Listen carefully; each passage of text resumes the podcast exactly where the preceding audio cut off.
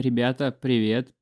У нас сегодня в гостях Женя Зайцева, режиссер, монтажер и с недавних пор еще и тренер по фитнесу.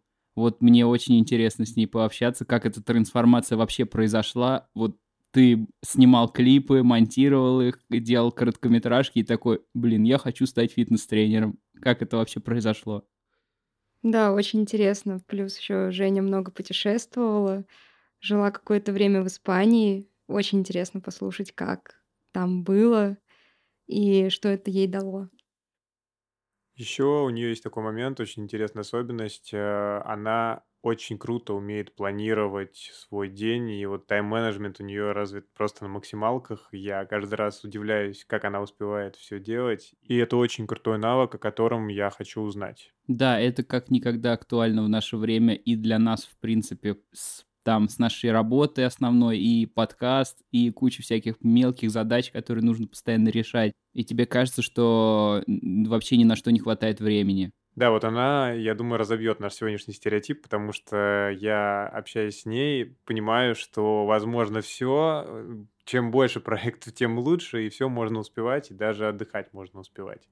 Вот. э, Я думаю, будет очень круто, и мы поговорим и про режиссуру, как она начала путь свой, и почему она его начала, э, и как она хочет в нем развиваться, и вообще какие амбиции перед собой ставит. Я надеюсь, что вам будет очень интересно, и приглашаю вас к прослушиванию. Женя, привет! Привет!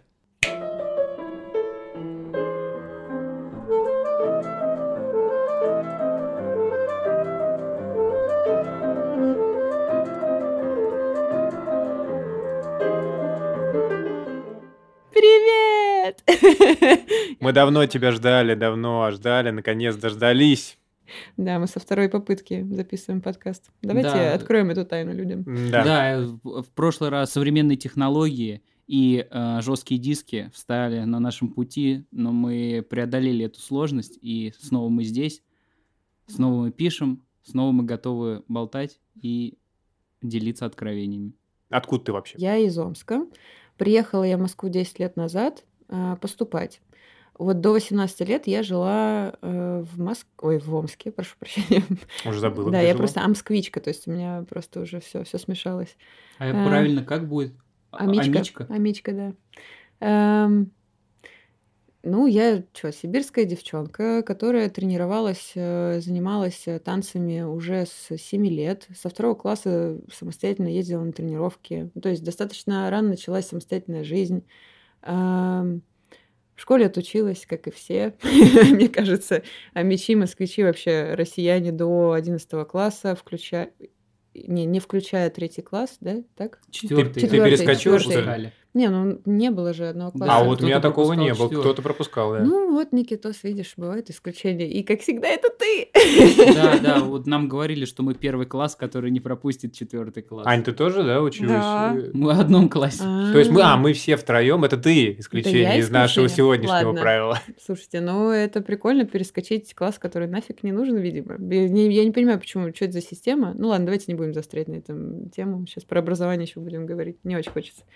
Что еще сказать? Ну, я на самом деле старалась э, много чем заниматься. То есть танцы у меня были не просто там школа джаз модерн танца. Это, кстати, школа джаз модерн танца Юли Шестакова. Если вдруг кто-то будет из моих слушать, кто уже отучился, будет очень, мне кажется, приятно услышать. Это привет мечам. Привет мечам, привет э, моему преподавателю Юлии Александровне Шестаковой. Она просто супер крутая женщина, воин, волк. Э, Очень ее люблю. Она наша мама. То есть мы ее прям мамой называли. Было жестко, на самом деле, временами, потому что мы когда заходили в класс, она нам только уже спустя много лет сказала, что когда мы заходили в класс, она нас мучила. Но это в хорошем ключе. И мы выходили, она с нами хорошо общалась. Ну, то есть в положительном ключе. Для нас это было абсурдно, мы не понимали, мы дети, типа, на нас орут в классе, мы выходим, она нам подружка. И мы такие, what the fuck? Ну, это Потом- просто рассинхрон такой, ты привык к совершенно Конечно. другому, конечно. Конечно, а когда тебе уже, ну, когда ты повзрослел, и тебе преподаватель говорит, ну, смотрите, вы уже взрослые люди, теперь можно вам объяснить. Мы заходим в класс, это работа. Мы выходим из класса, мы дружим. И мы такие, а? Так можно было? Типа разграничивать? what the fuck? Но это было круто. Это было круто. На самом деле она очень э, крутую школу а, нам дала школу жизни, школу дисциплины, потому что меня многие спрашивают э, как раз по поводу дисциплины. Откуда типа, она откуда, в тебе такая? Да, как, где, как это сделать? Как, как тренироваться? Как ты, Шеня?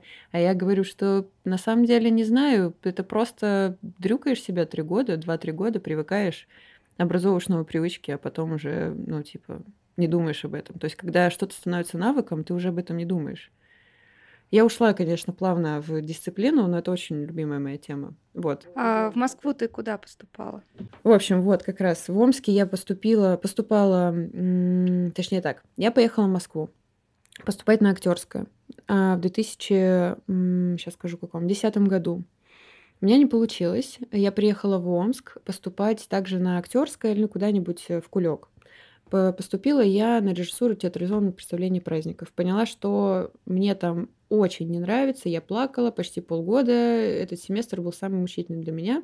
Я дождалась лета и поехала даже полтора семестра. А, я поехала в Москву поступать опять на актерское. Почти дошла в некоторые школы до вторых, до третьих э, как это называется? Туров, туров. да. Вот Слушай, я а почему ты не захотела? Почему э, ты именно на актерской хотела, не хотела я на хотела режиссера? быть актрис, актрисой, потому что, во, кстати, да, я же училась э, на театральном, на актерском в Омске еще на, на фотографию. А, что еще я делала? Господи, что я только не делала. Я просто пытаюсь вспомнить, все сложить. Ну, в общем, мне мой преподаватель по актерскому э, как-то раз подошла и сказала, ты едешь поступать в Москву. И я такая, окей.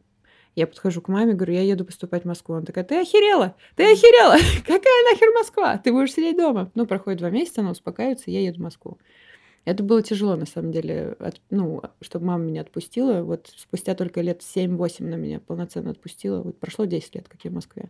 Я поступила на то, тоже на режиссуру театрализованных представлений и праздников, и тоже на бюджет. И когда я позвонила маме и говорю, мам, на фотографию не получилось поступить, а вот на РТП ИП получилось опять на бюджет. Он говорит, да ты бесишь, но если ты опять на бюджет поступила, то уже учись, типа, все у тебя будет классно, а, я, типа, даю тебе добро. Типа, поступай, и, типа, и все будет у тебя классно. Я такая, ладно, хорошо. Меня, правда, мой мастер э, пытался...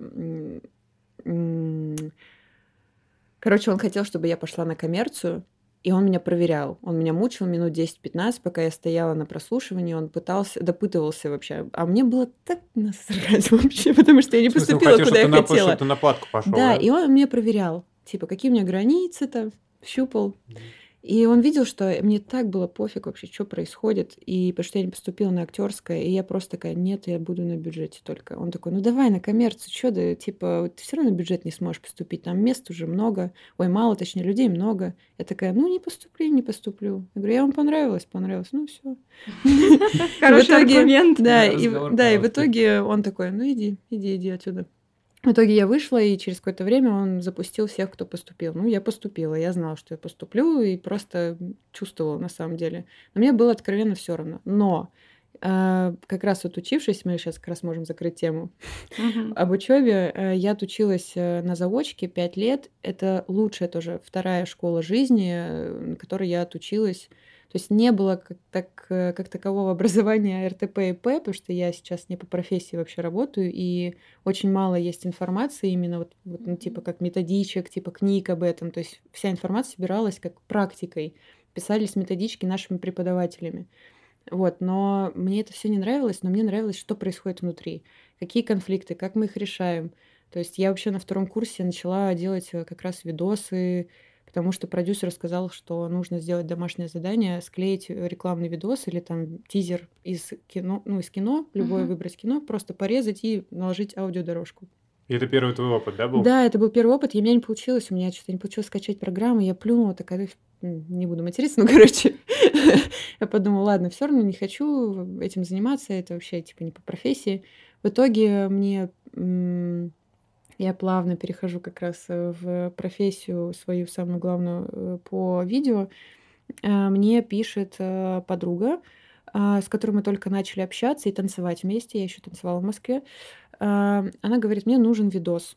Я говорю, какой видос? Он говорит, у тебя, я знаю, у тебя есть камера, ты фоткаешь. На нее можно видос снимать. Я знаю, как монтировать. Хочешь, покажу? Я говорю, конечно. В итоге мы сняли видос, она показала, как импортировать просто видосы в Final Cut. все Ага. изи. И она просто показала, как катить все и выводить, э, выгонять типа видос из эм, редактора. Я такая, прикольно.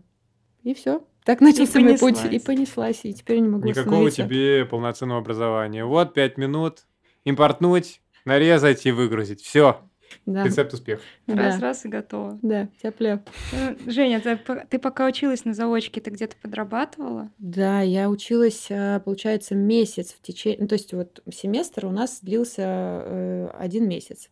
То есть за, один, за полгода нужно вот учиться ровно там, ну, там 20-30 дней. Но это учеба очно туда проходила... приходить надо Да, было. очно приходить типа с утра. То есть этот месяц я не работала. Все остальные, все остальное время я работала в баре. Сначала работала официанткой два месяца. Мне это жутко не нравилось. И я, у меня была стратегия. Так, я хочу быть барменом, потому что это круче. Я приходила к менеджерам, говорила, слушайте, у меня тут идея тут возникла, я хочу быть барменом. Хоть я этого всего не знаю, но я очень хочу быть барменом. Они такие, ага, прикольно, все, давай пока, иди и работай. В итоге мы общались хорошо, то есть я со всеми шутеечки шутила, и как-то так получилось, что через там три месяца, наверное, мне звонят, я в Питере. Поехала в гости к подругам, и мне звонят и говорят, у нас две новости, хорошая и плохая. С какой начать? Я говорю, ну, у меня с плохой. Извините, без мата. Ну, с плохой. Они такие, окей. А, тебя уволили. Я такая, отлично. Можете не продолжать, ну, типа, Уже смысл? готова была просто Да, положить трубку и сказать, не хочу я хороших новостей слышать. Да, я говорю, какая хорошая, что хорошего там? Говорят, ну, мы тебя берем как бармена. Я такая, ого, я говорю, у меня жопы-то нет. Они такие, жопа-то. Они говорят, все нормально, не переживай, всему научим. Типа, у тебя Жопа есть... нарастет. Жопа нарастет, потенциал э, появится. Я так, ну, Самое смысле, смешное, что ты же хотела, типа, без опыта, а когда эта возможность уже пришла, ты такая, так у меня нет опыта. Да-да-да, ну типа ты сразу начинаешь... э, Задний давать. Да-да-да, это на самом деле обычная вообще кла- классика, обычная история. Женя, а что ты делала после окончания учебы? Я знаю, что ты путешествовала. Да, в 2016 году я закончила учиться и поняла, что я немного задолбалась от работы, и у меня уже в тот момент э, началась работа с видео, и почти что был создан э, видеопродакшн, но скорее, скорее просто нашелся человек, с которым я делала много видео, но не было официального подтверждения, что у нас есть продакшн. Ну, то есть просто вот есть что-то, э, где мы зарабатываем деньги. Создали типа помощью- аккаунт, назвались продакшеном и да, да, да, все. Вот, вот такой у нас был продакшн на Ютубе канал.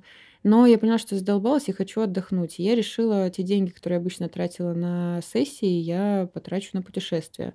Бы- были выпускные, я тогда первый раз заработала очень хорошо за полмесяца. Ну, то есть у меня сотка просто была на с трех выпускных. И я подумала, А ты тогда в деньги. основном что снимала? Вот когда Выпускные, продакшн? детские праздники, Репортажки, короче. репортажки, да, интервью. Но я старалась не снимать свадьбы, только сняла за все время пять свадеб своим друзьям либо знакомым моих, моих друзей. То есть я ненавижу снимать свадьбы, я ненавижу свадьбы. Э, ну, в К Жене за классическом- свадьбами не обращаться. нет, нет, у меня, у меня даже есть сейчас уже, ну, давно выработанная структура, по которой я работаю. То есть у меня либо клипы, либо реклама, либо промики, либо документалки. Сейчас могу еще и делать для Ютуба, типа всякие разные шоу, э, создавать те же каналы и так далее. Но э, интерес, конечно, больше падает на какие-то интересные, ну, скорее клипы, да. Ладно, сейчас чуть попозже будет пиар еще. Да, но свадьбы вот в тот момент я просто ненавидела, но меня слезно умоляли мои друзья, потому что не видели, что я снимаю, и я могла им дешевле это сделать. И я им делала хорошо, душевно, и всех доводила до слез своими видосами, чему я очень рада.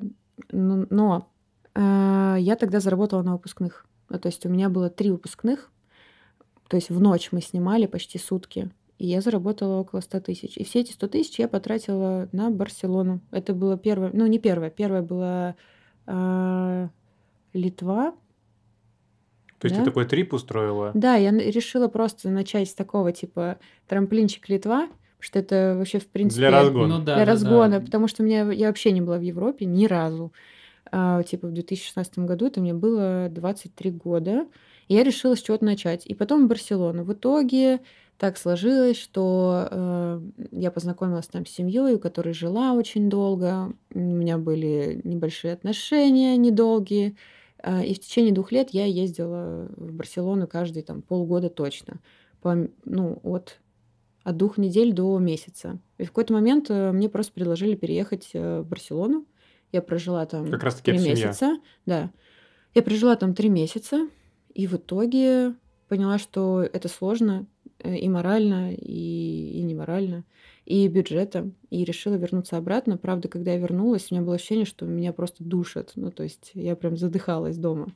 Ну, то есть очень сложно, когда ты после такой теплой, прекрасной, легкой страны приезжаешь э, в холодную Москву, и где тебе мало кто улыбается. Я, конечно, я, мне нравится Москва, я очень люблю Москву, я очень люблю то, что здесь происходит, но когда ты условно не такой не размятый к Москве, Ну да. да, как холодец, ты приезжаешь, и тебе просто по щам. Справа, слева, ты такой, ну ешь ты матрёшь, ты Ну, хочется метро обратно. особенно, да. Да, особенно в метро. Ну, метро даже нет, э, скорее какого-то Метро ты супер- любишь, это я знаю. ну да, тесного какого-то контакта нет э, с людьми. Я типа в телефон уткнулся и все, ты как бы не в контакте с людьми. Не Или душевно. музыку. Ну да, скорее просто вот люди просто на пути твоем встречаются, с которыми ты контактируешь, или просто там, не знаю, какими-то фразами перекинуться. В метро тоже, правда, получается перекинуться фразами не самыми хорошими, но тем не менее. Ну, я думаю, да, понятно. Барселона это, конечно, это райский уголок для меня. И я вспоминаю, на самом деле, с трепетом, потому что я не жалею, что я там сейчас не живу, но в то же время хотелось бы, наверное, повторить какой-то такой трип, потому что это, ну, это очень сильно наполняет. Я очень часто там гуляла одна, слушала музыку, просто ходила очень много по, по городу, по набережной. Хотя жила я не в самой Барселоне, а в террасе, это в 40 минутах от Барса, наверх, в сторону гор.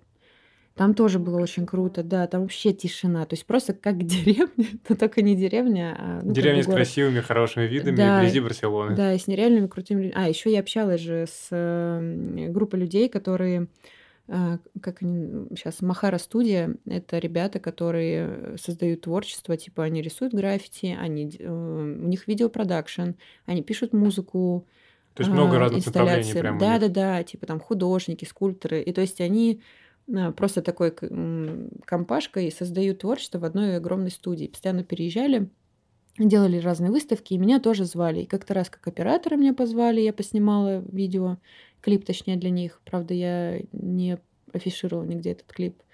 Почему? Ну, Не мне нравится тебе Да, уже? мне он не очень нравится, и потому что не я делала монтаж. Вот, я только снимала, поэтому я была таким наемным работником. Мне нравится, когда я и снимаю, и готовлю съемки, еще и То монтирую. есть ты берешь Либо все в просто комплексе. монтирую. Ну, Либо я- монтаж. либо монтаж. Нет, я могу все делать. Просто мне нравится, потому что ну, нравится все вместе делать, потому что ты, ты подходишь к этому более ну, комплексно, что ли. Как и в Полностью продукт. Да, да, да, как и в тренировке. То есть я не хочу просто прийти, показать пару движений, там пару упражнений, человек сделал, я такая, ну, молодец, и уйти. Нет, я увидела человека, он увидел меня, искра, все классно, мы тренируемся, занимаемся очень долго, еще, возможно, даже менторство, то есть я могу ему помогать э, вырабатывать новые привычки, от старых отказываться, то есть это такое. Тренер это человек, который создает образ жизни, меняет образ жизни человека, который к нему пришел. Вот. И окружение тоже, на самом деле, социально меняется с тренером. Также и в работе с видео. Вот, кстати, про работу с видео. Расскажи вот уже на своем опыте сегодняшнем, э, как вообще, с чего начать, какое должно быть портфолио, куда, куда вообще прийти, кому что отправлять, и как начать, если вот среди наших слушателей есть такие люди. Давай конкретнее тогда тебе задам вопрос. А куда, что начать? Заниматься видео. Вот человек, допустим, Для хочет чего? стать оператором, Просто так или зарабатывать деньги? зарабатывать деньги, как правило. А если человек занимается, э, хочет заниматься коммерцией и не хочет отдавать много времени творчеству, то, конечно, тут просто должна быть наработанная рука, очень много практики и, и соглашаться вообще на все, на любые работы, за бесплатно, за платно, за маленькие суммы. То есть, когда ты только начинаешь э, э, становиться оператором, когда ты хочешь стать оператором, но у тебя нет опыта, ты просто фигачишь и соглашаешься со всем. Я делала так. Я соглашалась даже тогда, когда не знала, как это делать. а понимала, что мне это интересно. То есть такая главное начать, а там уже по ходу а пьесы там уже по ходу пьесы разберем. Но не все люди практики, некоторые люди теоретики, и это тоже нужно учитывать. Но чаще всего оператор это практик. Вот А если про серьезно. монтаж говорим? Про монтаж и режиссуру. Давай так вот в целом. Про все, чем ты занимаешься, у тебя это просто в комплексе идет, Мгм. потому что ты делаешь То же полностью самое. продукт. Все то же самое. Я режиссурой сейчас вот полноценно начинаю только сейчас заниматься, если так уж говорить. То есть я всегда ей занималась, потому что любой человек, который делает в комплексе работу, это режиссер, потому что он ведет, курирует этот проект, да, он знает, какая идея главная, он знает, что должно быть на- ну, в итоге, по итогу. Но э, чтобы быть режиссером полноценным, который знает вообще все опорные точки э, для создания какой-то работы, то есть какая должна быть драматургия, да, какой конфликт, э, какие герои, какие должны быть образы персонажей в этом видео, либо это, не знаю, клип, или это просто реклама, или это просто промо-видео, или это просто красивые картинки. Не знаю, это на самом деле приходит с практикой, опять же, повторюсь, все приходит с практикой, потому что любой опыт, который мы получаем, это создание новых нейронных связей за счет того, что мы делаем, повторяем одно и то же постоянно. Что-то нам приходит, мы это повторяем, и дальше это становится навыком. И дальше мы будем просто на автомате что-то делать уже. Ну, не что-то конкретно, то, э, в чем мы обрели навык. Вот, поэтому, наверное, просто фигачить. Серьезно, нет, вот нет волшебной пилюли. Нет Которые её. все так ждут. Нет, типа вот так же и в тренировках. Нет волшебной пилюли. Берешь, фигачишь. Не будет не напряжно, будет напряжно. Но потом, когда ты это прорвешь, этот момент, дальше уже будет, Будет, круто. классно, но... И, бу- и будешь удовольствие испытывать от маленьких таких удач. Ой, я научился делать это. Ой, теперь могу вот да, то-то. но всегда после каких-то удач и каких-то успешных там, не знаю, осознаний, проектов или новых свершений всегда нужно расширять свои, э, свою зону комфорта, свои границы и еще сложнее себе задачи ставить.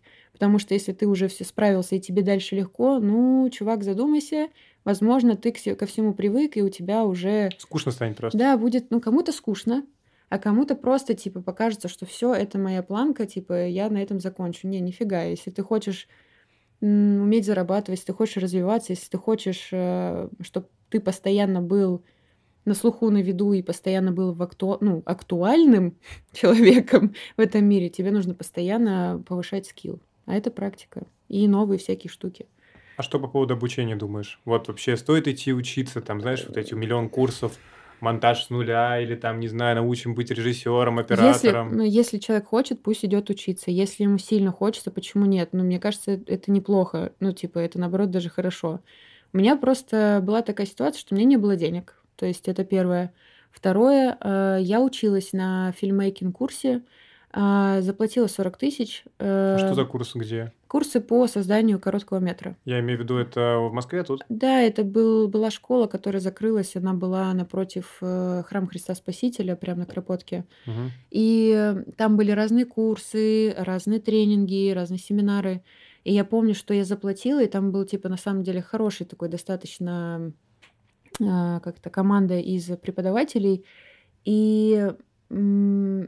Но... А, у нас была, сейчас скажу, сейчас скажу, как ее мастер нашего курса, Куратор? куратор нашего, ну не, она мастер нашего курса, режиссер. Она учителя училась, э, Алексей Учитель по Мгм. документальному это кино. круто, да. Да, а, блин, забыла, как ее зовут, но она там в тот момент... Антон, может, ты а, знаешь? Она в тот момент, э, блин, не могу вспомнить фамилию. Она такая блондиночка была, либо с дредами. Это было давно. Это было давно. Блин, ладно, я вспомню, потом скажу. Может быть, э, и нафиг не нужно. Короче, Все равно школа закрылась. Да, Сама школа закрылась. Я просто помню, что я 20 тысяч, типа, уже второй износ, типа, вношу.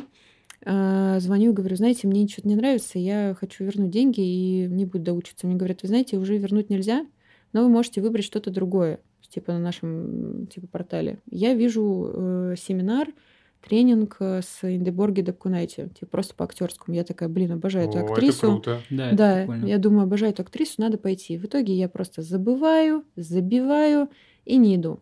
20 Короче, тысяч прогорели. да, но я бы сказала 40, потому что я э, прошла вообще типа одну вторую всего, даже одну третью учебы. И я мало получила опыта, э, скорее только опыт, то, что нужно сначала, наверное... Да я не знаю, какой опыт на самом деле получила. Ну, не понравилось, не понравилось. То есть бывает и такой опыт. То есть я вроде училась, вроде ничего не получила, мало знаний, корки, корки не получила, хотя могла короткий метр снять, да, меня просто не зацепило в тот момент, мне вообще в итоге А не там, а хотелось. там в конце, типа, по итогу короткий Дипло- метр нужно Да, да, было, да, дипломную да, работу? как типа в команде, условно, у нас там 15 человек, и в группе из пяти человек снимаем фильм. Вот, там все, там все предоставлялось. Просто я не могла написать нормальный э, сценарий. Э, я на питчинге рассказала полную херню, потому что я, ну, я не умею писать, господи, сценарий. У меня не было такого опыта. И мне было тяжело. Ну, то есть я, я испугалась. То есть я подумала, так, ладно, я, мне не получится. Это, наверное, единственный был опыт, когда мне показалось, что на самом деле, ну, может, и не стоит. Хотя нет, был еще один. Я в Омске, когда училась на фотографию, меня отправили на дельфийские игры по фотографии, потому что я выиграла конкурс, типа классные фотки, все дела. Мы поехали в Подмосковье. И у нас была Светлана Пожарская, один из жюри, женщина, которая занимается документалистикой, документаль... доку- документальной фотографией, если я не ошибаюсь, может быть. Да мне вообще, на самом деле, наверное, насрать, потому что она меня тогда очень сильно обидела. Пусть жрет теперь это. Ну так вот. И я помню, что она увидела мои фотки, там был такой конкурс, типа нужно было свои фотографии э, развесить, э, развешать, развесить, подскажите, как правильно? Развесить. Развесить. развесить. Нужно было э, фотографии свои развесить, типа, в своем корнере, типа, в своем уголке, Мгм. просто, и она подходит и, и оценивает, и говорит э, либо тебе, либо просто жюри остальным, типа, говорит оценку. А она председатель, типа? Ну, типа того. И там еще в этот же день было задание. Я с таким настроением, конечно, делала это задание, но зато классные фотки получились. Она подошла к моему уголку и такая, Фу, это же, блядь, картинки какие-то. И ушла. Так и сказала? Да, и я такая, а, а, а мне как будет сколько? Мне 17? 16 лет? И никакую оценку, ничего, просто Не, вот нет, просто вот, вот, типа, ляпнула какую-то херню. Я стою, ну, как бы ребенок подростковый. Я стою, слушаю это, понимаю, что, а, ну, то есть я не умею фоткать. То есть все, что мне говорили до, это полная чушь. Тут же И типа это- какой-то человек с, с высоким чином, ну, грубо говоря, Да, сказал. Из Москвы. С именем, да. Из Москвы. Понимаете? Златоглавой. Я Мгм. такая, типа, из Омска. Приперлась. Такая сельская, Деревенская, да. сельская, Деревенская девчонка. Деревенская. И все, и мне как бы на самом деле очень сильно это обидело. Я приехала в Омск, э, я не занималась фотографией, мне вообще не хотелось заниматься ничем. После этого. После этого, то есть у меня просто отбило желание. Но в какой-то момент э, я поняла, что я могу заниматься видео. Но я об этом сильно не думала. Я помню, что мне написал в, то- в Это в было тот вот до момент. момента, да, до момента, когда м, тебя научили монтажу. вот Это знакомая. задолго было. Это Это задолго, до за года Москвы. два, за Ага. год, типа. А, Я помню, что мне мы познакомились с одним чуваком как раз с института, не, не с института, я уже не помню, откуда я его знаю, наверное, с танцев, да, там просто очень много людей э, ко мне приходило в знакомство с танцев, с танцевальных кружков соседних. То есть мы были во дворце, типа все танцевали, и со всеми знакомились. И ко мне один парниша подошел, я помню, мы с ним тогда общались, я уже не помню, как его зовут, и он сказал, мне нужно свадебное видео, срочно. Почему, собственно, я свадебное видео ненавижу? А, я Первый такая, опыт да, какой-то да. негативный. А, Я такая говорю, ну, в смысле, зачем, какое свадебное видео? Он говорит, ну, я веду свадьбу, и у меня э, нет, ну, короче, оператора, да, видеографа, мне нужно, чтобы еще смонтировали. Я говорю, ты издеваешься? Я говорю, я не снимать не могу, не монтировать. Типа, что я тебе сниму? Он говорит, да потом разберешься, типа, пять косарей плачу. А тогда Ты мне такая, это... вау. Да, Да, мне да. тогда вообще же ничего не зарабатывала. Я же только школу закончила. Даже еще не закончила, мне кажется. Или закончила. Ну, короче, не суть. Я такая, пять косарей, офигеть, типа, классно, сейчас надо что-нибудь сбацать. В итоге я снимаю. Снимаю вроде нормально. Ужасная свадьба, максимально в каком-то просто чуть ли не гараже. А, Я приезжаю в Москву. Это было, наверное, да, это, наверное, было все же перед отъездом в Москву. Да, я ему еще говорю. прям накануне уже. Да, да, да, это мне было, значит, 18 лет, все правильно.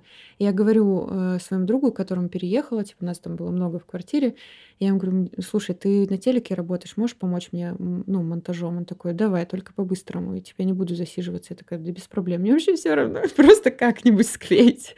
В итоге мы склеили, даже сделали пару приколов, типа, там были вставки из Тома Джерри, но поехала звуковая дорожка чуть-чуть вперед, типа вся, вся звуковая дорожка. Сейчас я понимаю, что это полная херня. То есть исправить Ты можно было бы вообще секунду. М- Ну, тогда-то Так. ты не знала. Это еще до того э, Да. судьбоносного урока Final Да, Когда, когда да. можно было экспортировать, непонятно как, и все Да, но я вообще, не я же даже не монтировала. То есть в Adobe Ты Premiere, просто в Adobe сидела Premiere такая и... Да, я смотрела, как монтирует мой товарищ. И все, он смонтировал, я отправляю, и там начинается. У вас звук не сходится с картинкой. И, то есть там получается звук вперед на 2 секунды примерно поехал. все, все, все да. слетело. У Да, тебя да, да. одна дорожка была. И они были недовольны, я пишу это другу, говорю, помоги, пожалуйста, я не знаю, что делать. Он говорит, все, у меня нет времени, сорян. И я такая, я умываю руки, я исчезаю просто из, из поля вообще зрения, и видос отдаем вот таким образом. Надеюсь, что они нашли кого-нибудь, кто смог это изменить, потому что менять это, в принципе, я понимаю, Слушай, что а это ты изи. не хотела загуглить, просто посмотреть, как это поменять? Гугла, же- мне кажется, еще тогда не было. Ты что, издеваешься? Может быть, да, К слову, как работают ребята на телеке. Да-да-да. ну ты- Две секунды. Нормально. Да-да-да, да типа забей, и так пойдет.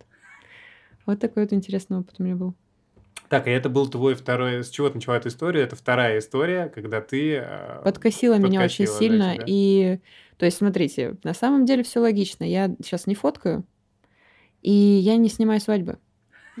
То есть, смотри, все, что у тебя не получается таким способом, оно просто отметается из жизни как да, бы. но не то, что не получается свадьбы-то мне получается снимать. То есть я гештальт закрыла по, ну, по теме свадеб. Я сняла пять свадеб, и они были очень крутые. То есть всем понравилось, все плакали, все, все радос- э, радостные Ну, ты такая, ну, результата. свадьба все равно, да. Ну, я не люблю присутствовать, я не вижу Ну смысла да, вообще. одно дело, когда это твои друзья, и ты там за них искренне радуешься, а другое дело, когда это чужие Подожди, люди. есть Да. ты не любишь репортажи, я так понимаю, сейчас. Почему не люблю? При свадьбах. Присутствовать на свадьбе. А, я- Я бы хотела снять документали... э, документальное кино о какой-нибудь свадьбе, типа а-ля Горько, вот фильм. Вот, вот такую свадьбу я бы хотела снять. И вот чтобы это было максимально трэшово. Вот, вот это интересно. А типа просто снимать свадьбу, как кто-то там целуется, все радостные, бухие танцуют в конце, ну, жрут еще вот этот хлеб да соль. Да чё? Ну, я по жизни там, в принципе, не понимаю в этом смысла. А что это снимать? То есть я, мне нравится, в принципе, документальное кино тем, то, что тебе близка эта информация, тебе близка эта история, либо тебе интересно раскапывать эту историю. То есть ты копаешься в историческом документе. А тут просто что, что тут копать? Просто Бери, делай. бери, делай, наверное, ну не знаю. Не, Ну, просто не нравится мне. твое. Кто-то любит, Да. кто-то нет. Тут Да, бы- да, да. Кто-то любит бабки легко зарабатывать и делать вот так вот на конвейере, а меня тошнит, я не могу. Я просто если на конвейере уже там... У меня была история с конвейерными видосами, но они были про то, что мне интересно. Там вот я марафон снимала по интуитивному питанию, там, правда, опыт был очень интересный. А, Я делала 35 видосов за месяц. И в итоге вышла из проекта, получив за это 3000. Но- Что-то обидно Кайф. немножко. Да. А какой был изначально прайс? Там был процент. А, Просто из-за того, что мне, ну, мы не договорились уже дальше, я ничего не смогла на этом заработать, на этих видосах. Хотя я могла на потоке уже потом зарабатывать. Я решила отдать эти видосы, чтобы никого не обижать, себя тоже лишний раз не травмировать. Просто отдала видосы и забыла об этом проекте как о страшном сне. И у меня, да, много такого опыта на самом деле. Очень важно получать говняный опыт. Очень важно. Это такой крутой опыт. и не бояться его. Вообще не бояться. Получаешь просто вот типа обосрался, сел, посидел на этих какашках, извините, понял, что так больше делать я не буду. Буду Идёшь? составлять договор. Да, Главное не закопаться туда, а Да. встать и пойти. Встать, пойти, отмыть жопу и дальше просто найти эту кучу следующую. И Или самому или сделать. самому сделать просто, ну да. Ну, короче, на самом деле, не бояться вот- вот этого процесса, на самом деле, встрять в какую-нибудь авантюру, выйти из нее, понять, какое решение. Блин, у меня иногда бывают такие нервные срывы, такие истерики. У меня просто молодой человек иногда на меня смотрит и думает, господи, как ты вообще, как ты выживаешь? Ну, выживаю. Моя нервная система подготовлена. А плюс-минус есть какой-то, скажем так, рецепт успешного договора, когда ты уже работаешь с коммерческими проектами? О, так, надо подумать. Ну, чтобы не остаться, опять же, с На голой жопе, с голой жопой. жопой, да. То есть какие, может, какие-то пункты обговорить? Ну, что лучше обговорить, короче? Все, А, вообще, на, вообще на берегу всё. отгова- Не, вопрос, Да. ты вот, например, приступаешь к работе без договора, тебе говорят, ну, давайте мы начнем снимать, а там типа через недельку мы договор сделаем. Ну да, наверное, первое это дедлайн, когда у вас дедлайн. А Вы обговариваете, даже если это на словах, вы лучше, конечно, в переписках это все Было подтверждение. Да, лучше переписка это лучше всего. Звонок это, конечно, тоже классно, но это уточнение в звонке, а переписка должна сохраняться. А, Первое. Второе. а, если вы обговариваете какую-то сумму, я работаю вообще в основном без договоров, но у меня очень много проектов, которые связаны типа с, э, с договорами.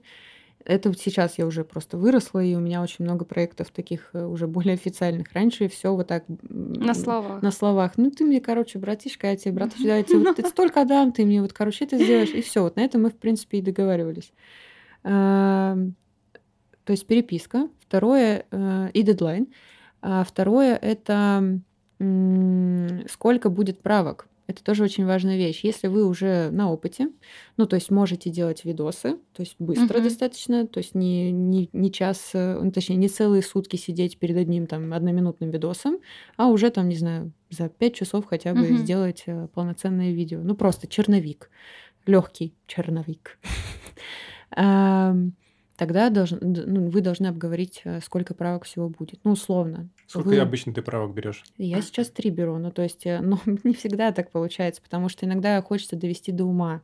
Ты сам видишь, крут- крутая работа, тебе хочется Ну, помочь. это когда ты кайфуешь сама от того, что сделала. Но это не всегда так. Бывает так, что тебе просто это твои друзья, знакомые, хотя они всегда мне платят э, полноценную сумму. Ну, бывают, конечно, тоже исключения, но я стараюсь как бы полную сумму давать даже друзьям.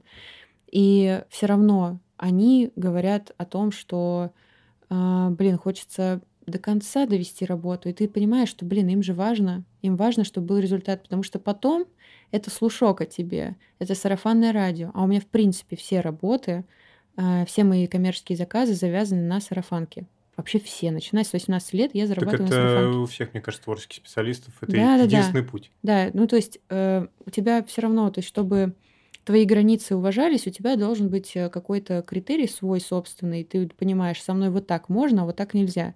И вот это вот так можно, ты учитываешь там три раза. Мне присыл- Я отправляю видос и получаю список правок. На четвертый раз я уже либо отказываюсь, либо это какие-то просто мои косяки, либо это какие-то супер маленькие пунктики и так Либо далее это дополнительная плата. либо дополнительная плата, что самое, мне кажется, вообще разумное. То есть любой человек, который слышит, ну, при договоренности заказчик слышит, вот три раза ты, я тебе отправляю видео, ты мне присылаешь э, правки, на четвертый ты оплачиваешь. Если он не соглашается, это странно, потому что, ну, как бы он понимает, что он тратит твое время. Это адекватность, я считаю, и заказчика, и человека, который работает. Да, я тоже сталкивался с этим вот неоговоренное количество правок, и потом пересобирал 300 раз, и в итоге еще и не это- заплатили мне за это. И мы разошлись не очень хорошо. Но я считаю, что это неплохой опыт, это хороший опыт. Это тебе по башке дали, и ты понял, ага, вот так нельзя. Поэтому давать прям каких-то много миллион рекомендаций я бы не стала, потому что у каждого свой опыт. Каждый столкнется со своей голой жопой. Ну да. И это важно. Ну вот две, два, два базовых момента. Мгм. Ну, обговорить сумму, если нужно подкрепить договором, ну, узнайте, как, подпи- как писать договоры, какая долж- как должен выглядеть договор. Э, Если у вас есть знакомые юристы, возможно, какая-то печать должна быть, или просто роспись, сфотографировать, переписки. Э, Не знаю, адекватность людей в самом начале пути. Вы просто анализируете, какой человек. Если он уже вначале неадекватный, задумайтесь. Вообще, надо ли нам а, это? Да, да, Да. да, да. Потому что ча- часто бывает так, что ты думаешь такой, ай, зато деньги будут, а потом просто еще полгода морочишься из-за каких-то там условно 10 тысяч просто. И деньги Зачем? еще можешь и не получить. Или Да. сказать, да хрен с этими деньгами, и Мгм. лучше бы Да. не брался. И нервные, они, а нервные как бы клетки, вот те, которые умерли, они не восстановятся. Новые-то, конечно, с помощью нейронных связей будут К этому- к образовываться. этому подойдем позже, да. Да, но ты просто убиваешь себя. Зачем? Непонятно. За 10 тысяч, ну, блин, можно было и подороже умереть. Факт. Ну, Слушай, лучше а- вообще не умирать, Ну да. Ну да. Или Тем так. более на рабочем месте. А, потому что это ответственность работодателя. Да, да. Жень, э, хотел у тебя спросить немножко назад вернуться. А, Много кто из а, м, творческих людей говорит, что вот такие поездки, как какая была у тебя, да, в Барселону, там, а, они расширяют кругозор, дают тебе пищу для размышлений и э, способствуют твоему росту. Вот ты э, согласна с этим? Ш- Ты как-то в профессиональном плане Барселона и вообще эта поездка, она на тебя повлияла? Очень сильно. Это очень крутой вопрос, потому что на самом деле, в принципе, э, когда ты э, разрушаешь барьер между языковой барьер между людьми, которые вообще мыслят инако, то есть барселонцы, испанцы, ну каталанцы, э, они на самом деле А как правильно, каталонцы или каталанцы? Ну, так как хочешь, на самом деле. Мне кажется, они не обидятся. Не так, не так. Главное, не испанцы. Да, главное не испанцы. Не, ну они как бы не обидятся даже, когда ты скажешь, что они испанцы, потому что Они, в принципе, дружелюбные, мне кажется, адекватные такие. они адекватные, просто их бесит правительство Испании, а не испанцы. Поэтому тут испанцы ни при чем. Короче, э, каталанцы очень крутые ребята. Они на самом деле настолько незашоренные, настолько свободные люди, хоть и у них, по сути, э, поднимается вопрос часто, часто со свободой. То есть они же хотят э, отсоединиться, да, Барселона хо- хочет стать независимой. И из-за того, что они постоянно митингуют, постоянно об этом говорят, они даже мыслят просто иначе. Я не говорю, что это хорошо митинговать. Я сейчас вообще ни- никак не пропагандирую и никак не занимаюсь экстремизмом. Я считаю, что это дело каждого. Вот. э, Не хочу поднимать эту тему, но я говорю сейчас про тему расширения границ. То есть у человека на самом деле, вот у каталанца, мы сейчас пример привожу конкретно эту национальность, они очень э, в этом плане свободны, а от эт- ну, что для меня свобода? То есть они могут себе позволить думать о чем угодно, говорить о чем угодно, делать, что хотят. И они не будут чувствовать э, вину, они не будут э, чувствовать какую-то... э, нет, они будут чувствовать ответственность, конечно, в, в определенных э, категориях, в определенных вопросах, но тем не менее у них э, не будет вот этой зашоренности, как у нас э, у запуганных э, русских людей. Вот. И в этом, конечно, был очень крутой, ну, вот именно в этом вопросе был крутой опыт пожить там. Это первое. Второе. Я когда уехала в Испанию, я не хотела заниматься видео, я вообще задолбалась от этого. У меня был какой-то стак. Я поняла, что я просто упираюсь в стенку, и вообще ну, ничего не происходит. И я решила просто ничего не делать, просто не монтировать, не снимать. Тем более у меня камера с собой была только ВХС, и я подумала, буду снимать для себя. В итоге я э, снимала очень много документальной хроники, сделала э, микс с э, музыкой и видео рядом. И для меня это вообще типа одно такое самое знаменательное видео, когда я переехала в Испанию, потому что это был новый виток, новый опыт. Плюс у меня был материал, который я не домонтировала про моего товарища Стаса Фалькова, который сделал кружок бренд, если вы знаете. Вот. И я снимала тогда для него первое его интервью такое, достаточно полноценное, именно про кружок. Ну, он сказал, что классно, мне очень нравится, давай доделай уже до конца и типа просто выложим у нас на, на круж... ну, типа в кружке, ой, господи, в Инстаграме.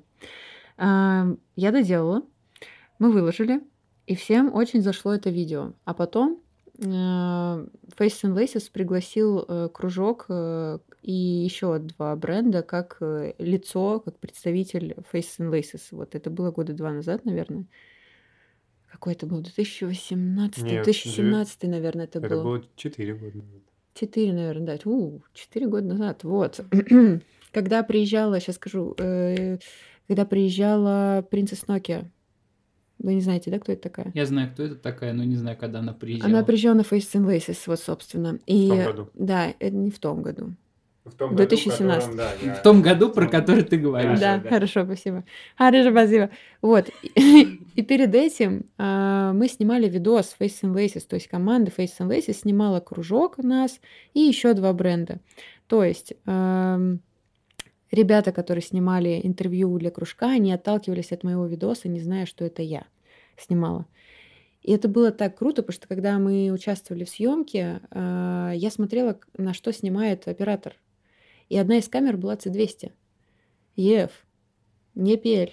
EF — это менее профессиональные объективы, так можно сказать. Если на попсовый язык выразиться, Более э, дешевый, да. более дешевый, то есть PL — это уже киношный вариант, это уже прям типа все серьезно. Вот. эм, И дороже зеркала, и, и больше, и тяжелее. Я просто снимаю сейчас на C200, это моя основная камера. То есть тот момент после Испании у меня э, поменялось вообще отношение к видео, я стала делать вот эти интервью-видосики, э, которые не просто рассказывают про людей, но рассказывают про интересных андеграундных чуваков.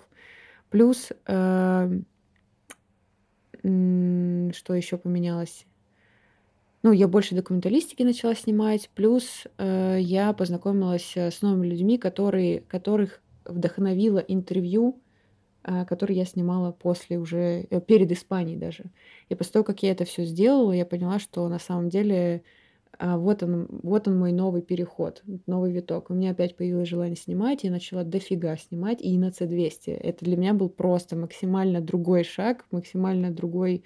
А, а до этого ты на VHS снимала? На VHS, на Canon C... Ой, на Canon а, морковку 5D. Марк 2, Марк 3, Марк 4. Когда вышел Марк 4, я такая, вау, yeah, come on, классная камера. Когда я начала снимать на C200, я подумала, фигня. C200 кайф. Ну, я уже поснимала и на Red, и поснимала на... На Red еще раз. Но просто они разные. На что еще снимала? На Blackmagic, наверное, На Blackmagic. Ой, это давно, кстати, снимала на Blackmagic. Еще когда вот, собственно, с товарищем мы пытались организовать продакшн, мы снимали на Black Magic, пытались в DaVinci красить, то есть он красил, я просто над всем этим наблюдала и смотрела, как это все делается. А что еще? На что-то еще я снимала. Ну, на Соньке снимала на фуджике снимала. То есть, ну, я на самом деле много что перепробовала, я ничему не училась заранее, я всегда училась, вот когда в руке оказывалась камера. И я такая, так. Ну, это твой прям такой способ. Ты бросаешь себе вызов и говоришь, я это сделаю. Сейчас я разберусь, и просто делаешь этот шаг в выход из зоны комфорта, и такая начинаешь хреначить. Да, люблю обсираться просто.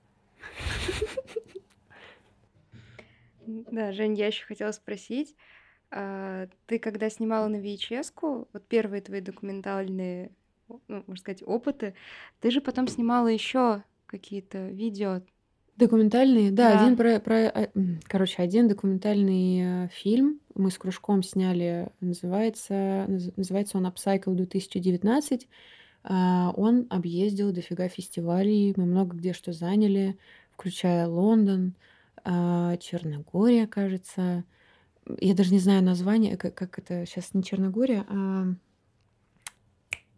сложное Балканские название. страны, так, поехали. Да-да-да. Хорватия? Там... Нет. А... Там в двойное название. Босния и Герцеговина. Да, спасибо большое. Вот там мы, кажется, заняли первое место.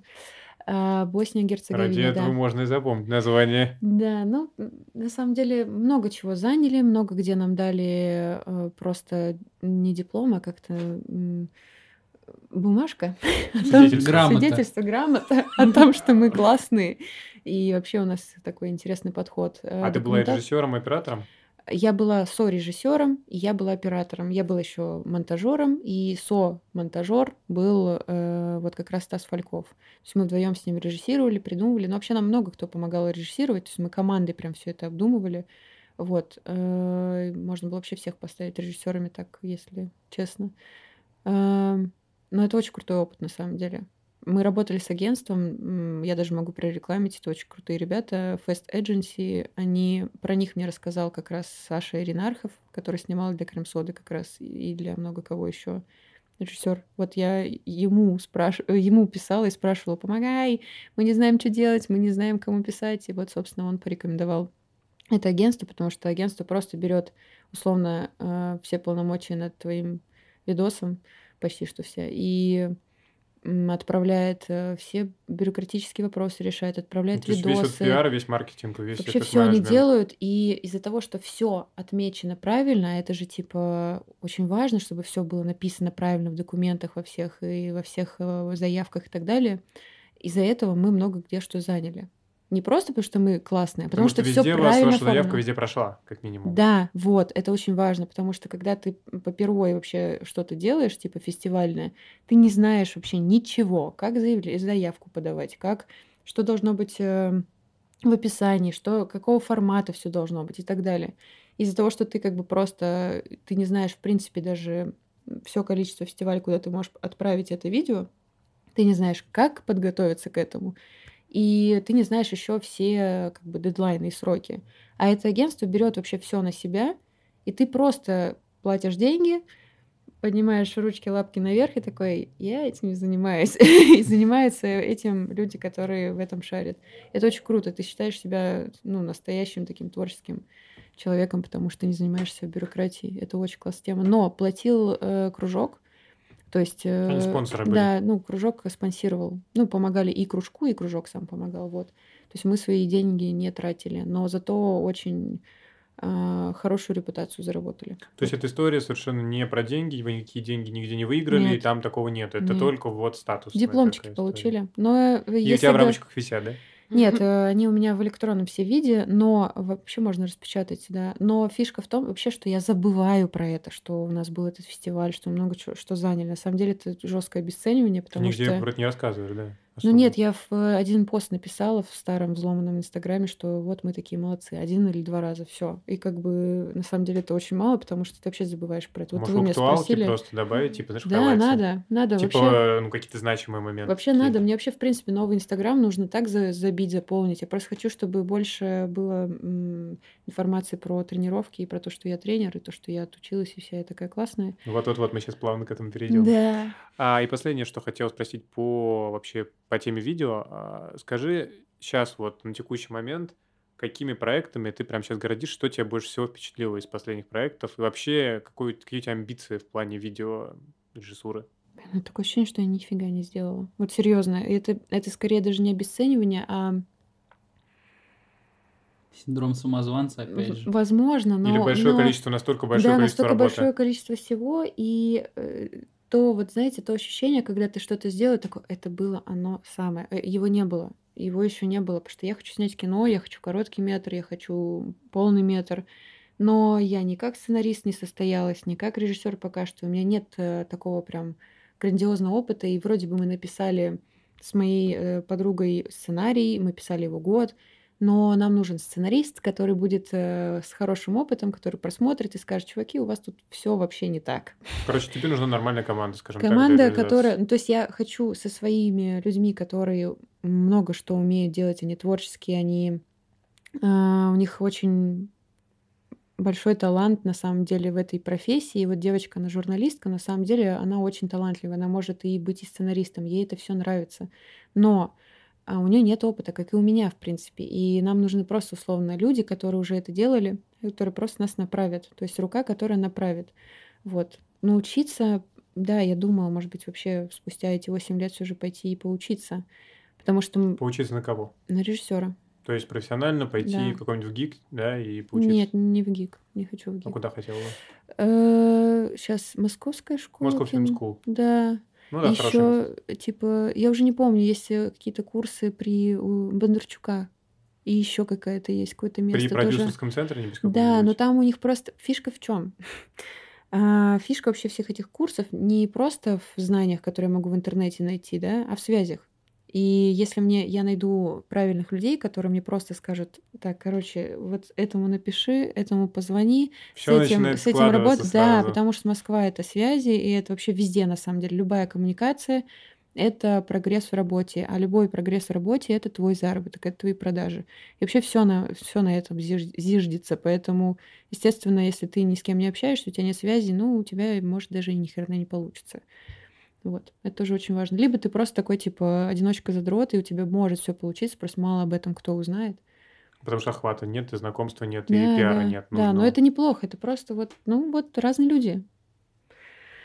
В общем, ты сейчас э, стремишься к полному, полному метру Да, своему. я стремлюсь к полному метру. Ну, хорошо, что, что вообще, над чем я горжусь? Ну, Upcycle 2019 я горжусь, потому что на самом деле до сих пор э, пересматривают мои знакомые, продюсеры, актеры, а, всякие там тренера, танцоры, вообще, ну, творческие достаточно люди, они пересматривают, говорят, Женя, это актуально, это до сих пор актуально, это очень круто, то, что вы сделали, это типа кайф. И э, я сама понимаю, что да, мы молодцы, мы большие молодцы. А, что еще? Первый клип, который я сняла, но... Как ты вообще его снимала? То есть там были большие бюджеты или Там все на было- коленке сделано? Нет, там было 450 тысяч, но выглядит так, как будто 100. А, почему? Потому что недостаточно было света, и нужно было еще больше денег. И если было бы еще больше денег, тогда бы это стоило столько, сколько бы мы вложили.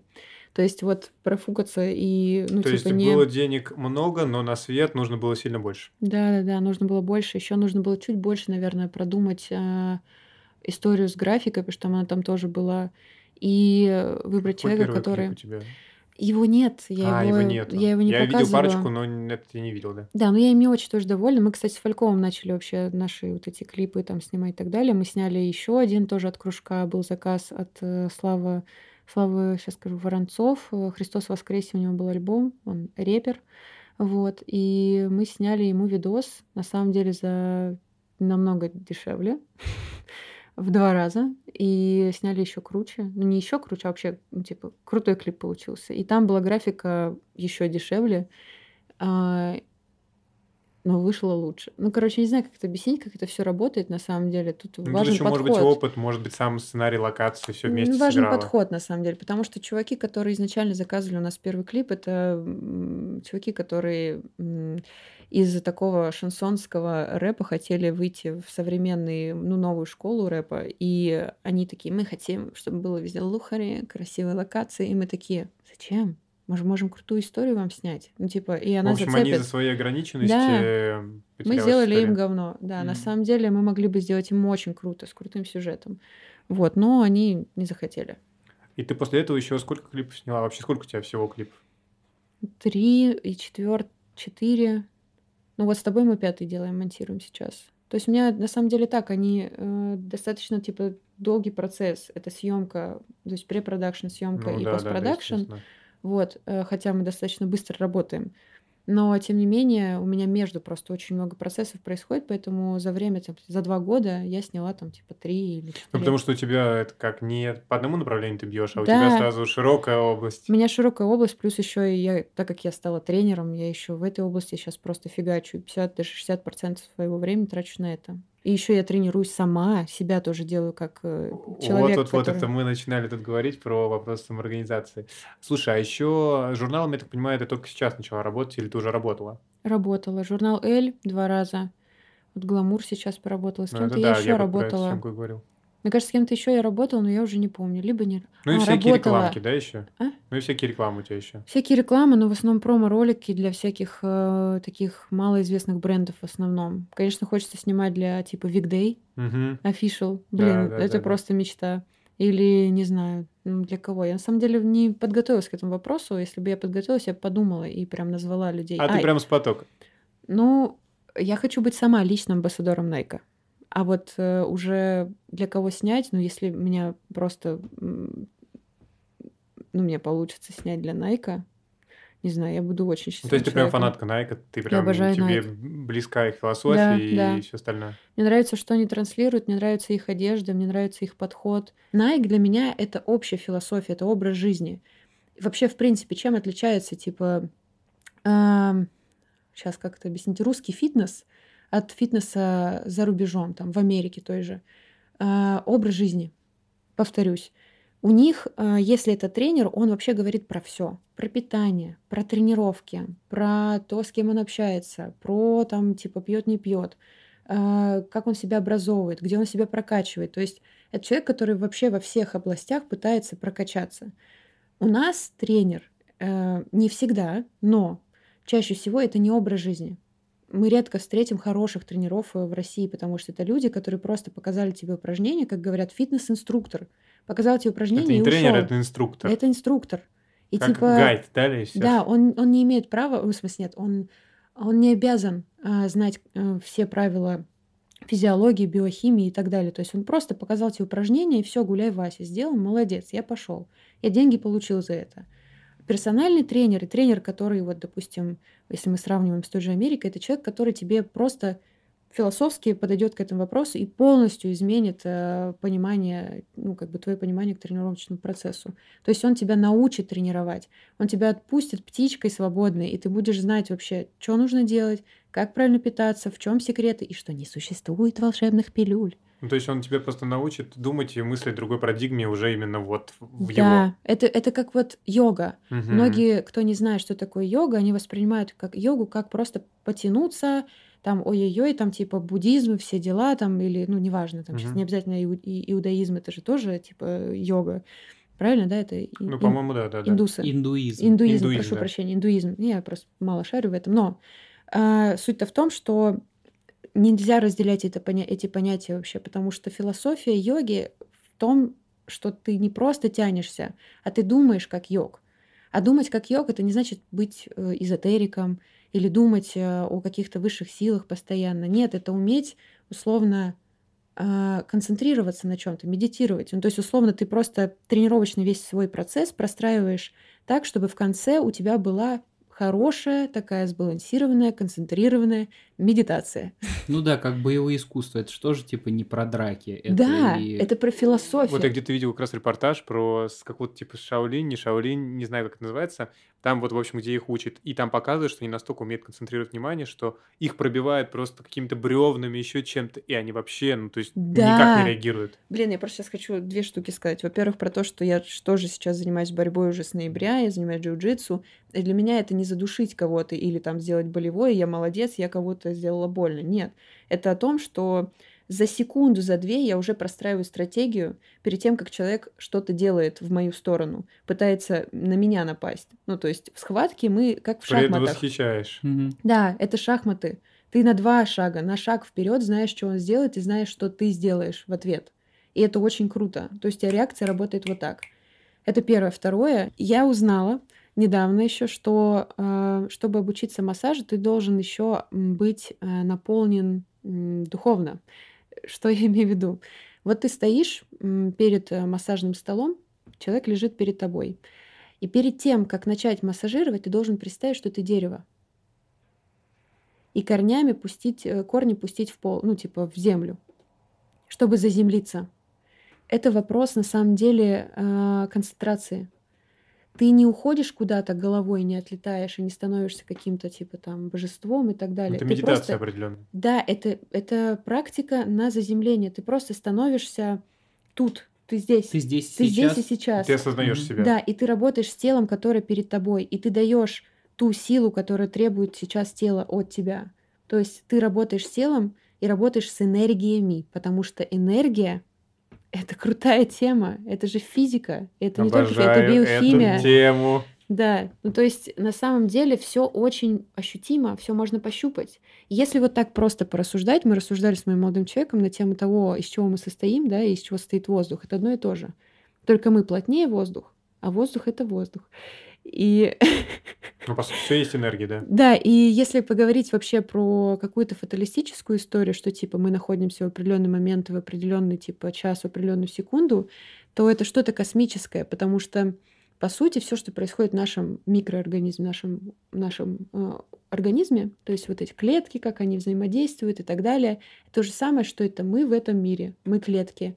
То есть у нас постоянно гуляют наши Все в ионы, разном протоны, масштабе в разном, в разном масштабе, что-то собирается больше, что-то наоборот эм, как это, распределяется по организму. Также и мы. Мы на планете Земля, как эти ионы, протоны, э, и постоянно взаимодействуем. И это просто жесть, это вынос мозга, если честно, потому что это как бы Зато микро и макро. сознания, потом ты такой, чё? Да, И это потом как... потихонечку меняешься. Да, у меня в 11 лет был такой опыт. Я села перед компьютером посмотреть видео. Мне кто-то прислал, я уже не помню. И там было про микро и макрокосмос. Если вы видели, когда от человека отходит а, очень быстро в космос камера, и начинаются процессы, как из галактики в галактику, там, из Солнечной Рекурсия это, по-моему, системы. называется. Типа Я уже не рекурсии, когда вот так вот. Да, да, я понял. Да, а потом просто останавливается камера, потому что там уже невозможно. Ты уже просто 6 минут сидишь и смотришь это, и ты такой, а куда еще можно? Останови камеру, типа, пожалуйста, Мгм. это очень далеко. У меня уже лопался мозг 11 лет, мне 11 лет. Камера резко убыстряется в, а, в обратную точку, в исходную, типа в человека, и уходит в макрокосмос в клетке. То есть вот максимально Мгм. внутрь. И еще 6 минут. Я сижу, я реву, потому что у меня шок, я не могу, у меня голова не осознает. Мама заходит, что ревем?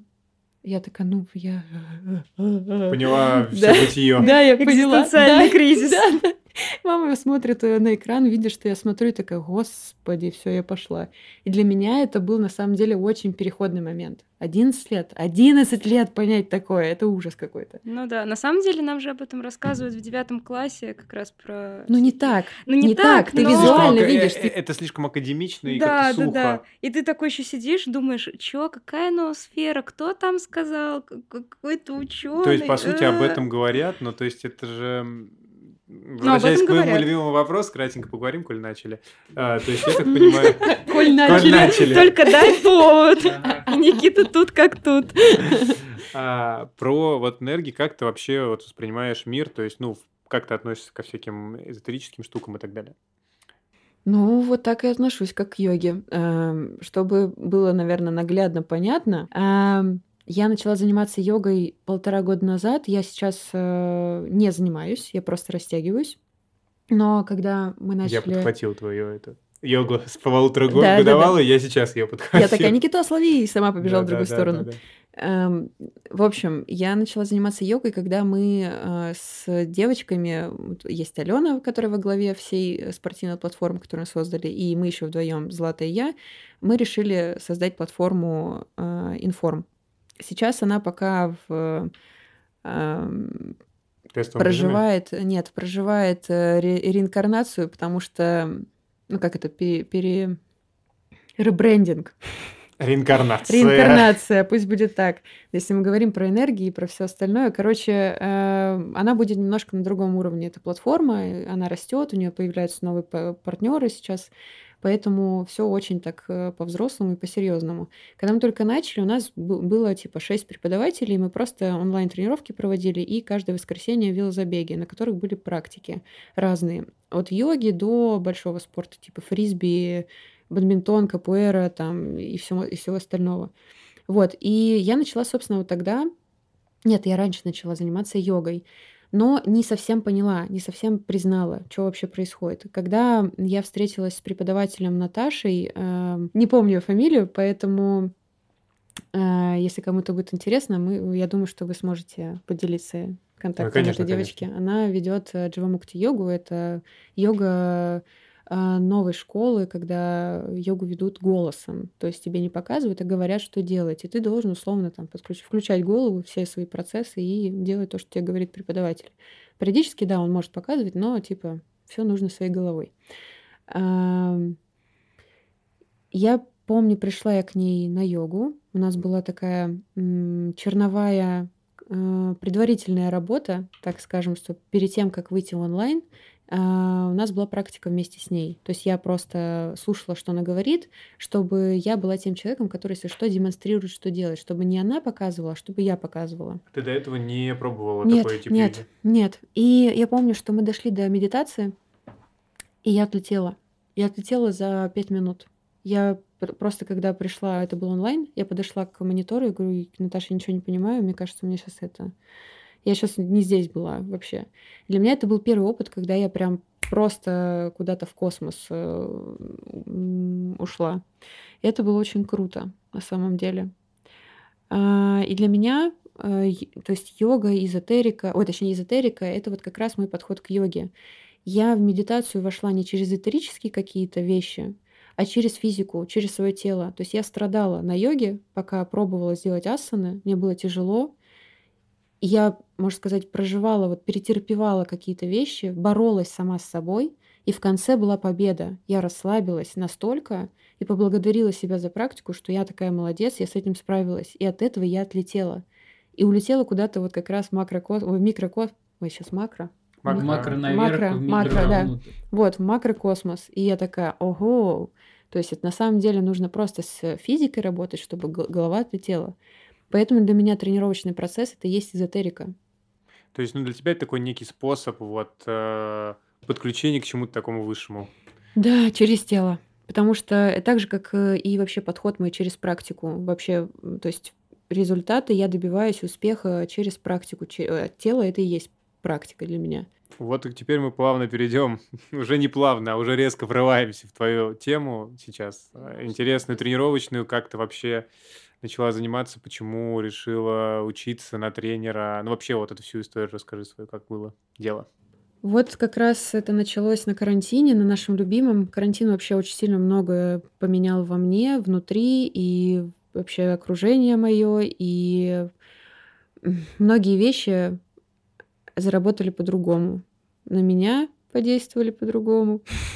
На самом деле, когда карантин, это была тоже такая одна из отправных точек. То есть у нас создалась платформа спортивная, но перед этим я уже а, вела тренировки э, и персональные, и групповые, но вообще типа бесплатно за донат. То есть кто сколько хотел, тот и платил.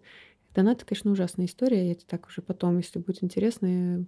А ты серьезно, да, донаты не работают, в принципе, или работают настолько... Человек, э, который хочет тебе заплатить, он заплатит. Это понятно, безусловно. Но если ты себя обесцениваешь донатом, а для меня это обесценивание. Слушай, ну подожди, тут есть э, два подхода, мне кажется. Одно это если ты хочешь нести знания, как бы вот. Да, если ты, ты не нуждаешься в деньгах. А донат это просто способ поблагодарить тебя, тех, кто это сделать хочет. Да, просто я к чему?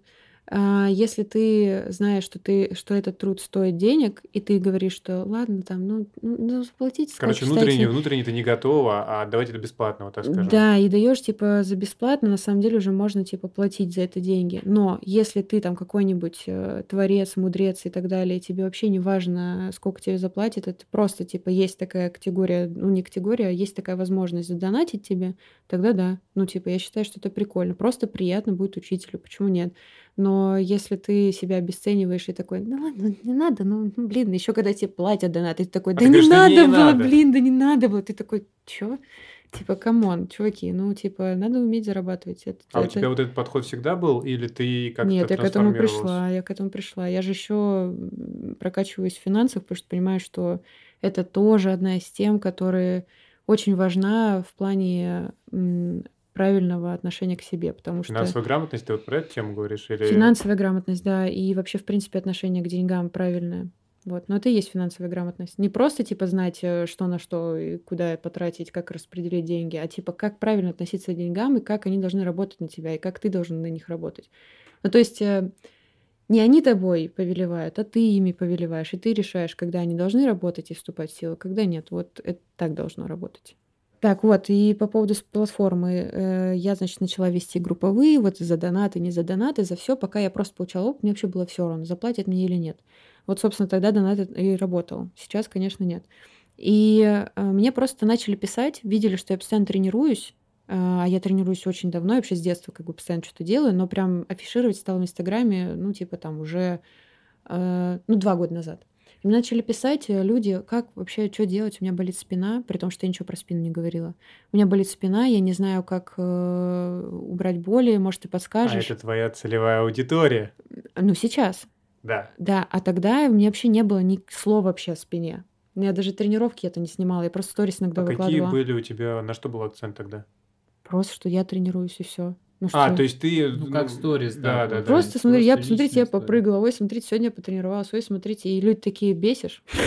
Что ты там ну, постоянно может, ну, может быть, кто-то пойдет и начнет делать это. Да, так и произошло. И потом э, мне написала э, моя подруга Таня Олешка, которая э, написала да, мне, короче, у меня болит спина, что делать, и мы с ней пообщались, и я такая, так, короче, мы тренируемся, значит, назначаем дату и тренируемся онлайн.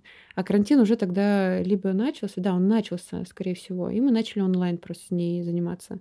И так пошло, поехало, мы с ней много занимались в течение месяца, двух, наверное. Потом у меня еще кто-то появился. Это первый людей. опыт был такой э, именно тренерский твой? Да, да, да, да, да, такой основательный. Это был год назад. То есть до этого я просто сама занималась, знала много всего. И у меня, в принципе, сейчас уже обучаясь, я понимаю, что э, почти уже закончила. Я понимаю, что я многие процессы правильно понимала, не зная теоретически я знала на практике, как это все делать. И я такая, фига, прикольно.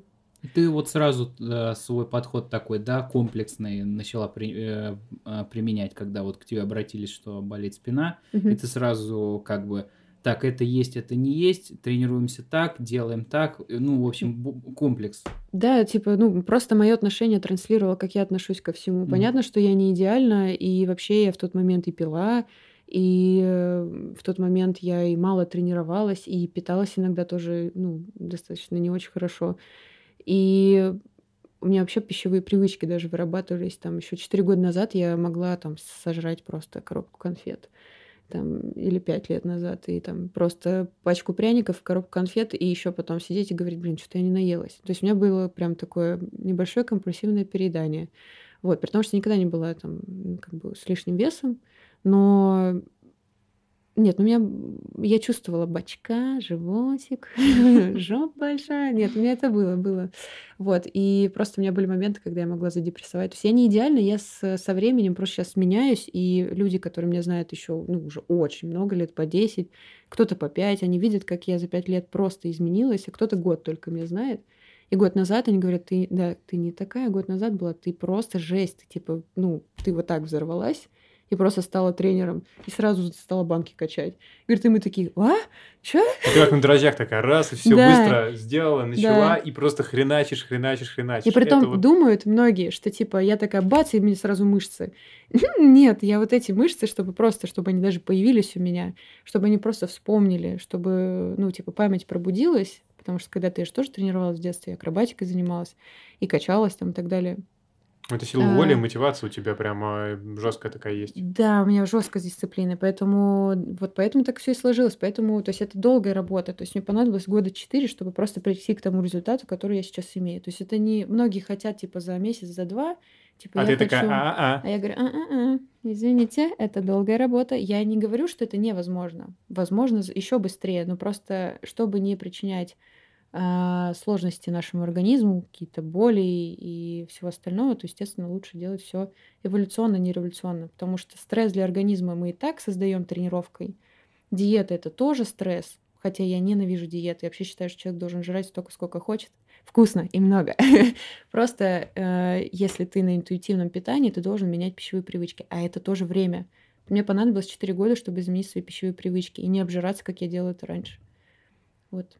Но зато это здоровый подход, и результат сохраняется намного дольше. Конечно. И в целом себя чувствуешь хорошо, потому что когда сразу там, мне надо похудеть там за два месяца. На 20 я, килограмм. Да, я не буду есть и буду тренироваться 24 на 7. Но потом это время проходит, ты вроде похудел, а потом а привычки-то твои пищевые, которые были раньше, они же возвращаются. Конечно, типа И ты все равно набираешь, да. что опять сбросил. наберешь очень быстро. Блин, меня Получается, да, вот... потраченное впустую время, потраченное и впустую нервы. нервы, и здоровье, и результата ноль. Да, почему Поэтому и говорят, я что вот есть... тоже за долгий подход, когда ты...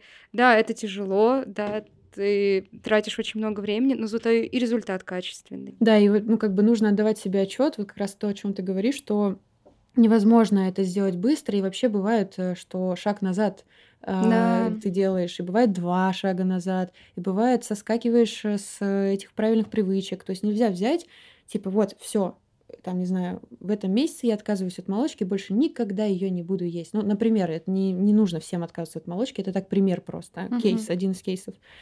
А, ты отказываешься от молочки, и потом через такой терпишь, терпишь, терпишь, терпишь, терпишь, а тебе очень хочется молочку. Угу. И ты просто себя заставляешь, а потом ты срываешься и жрешь только молочку.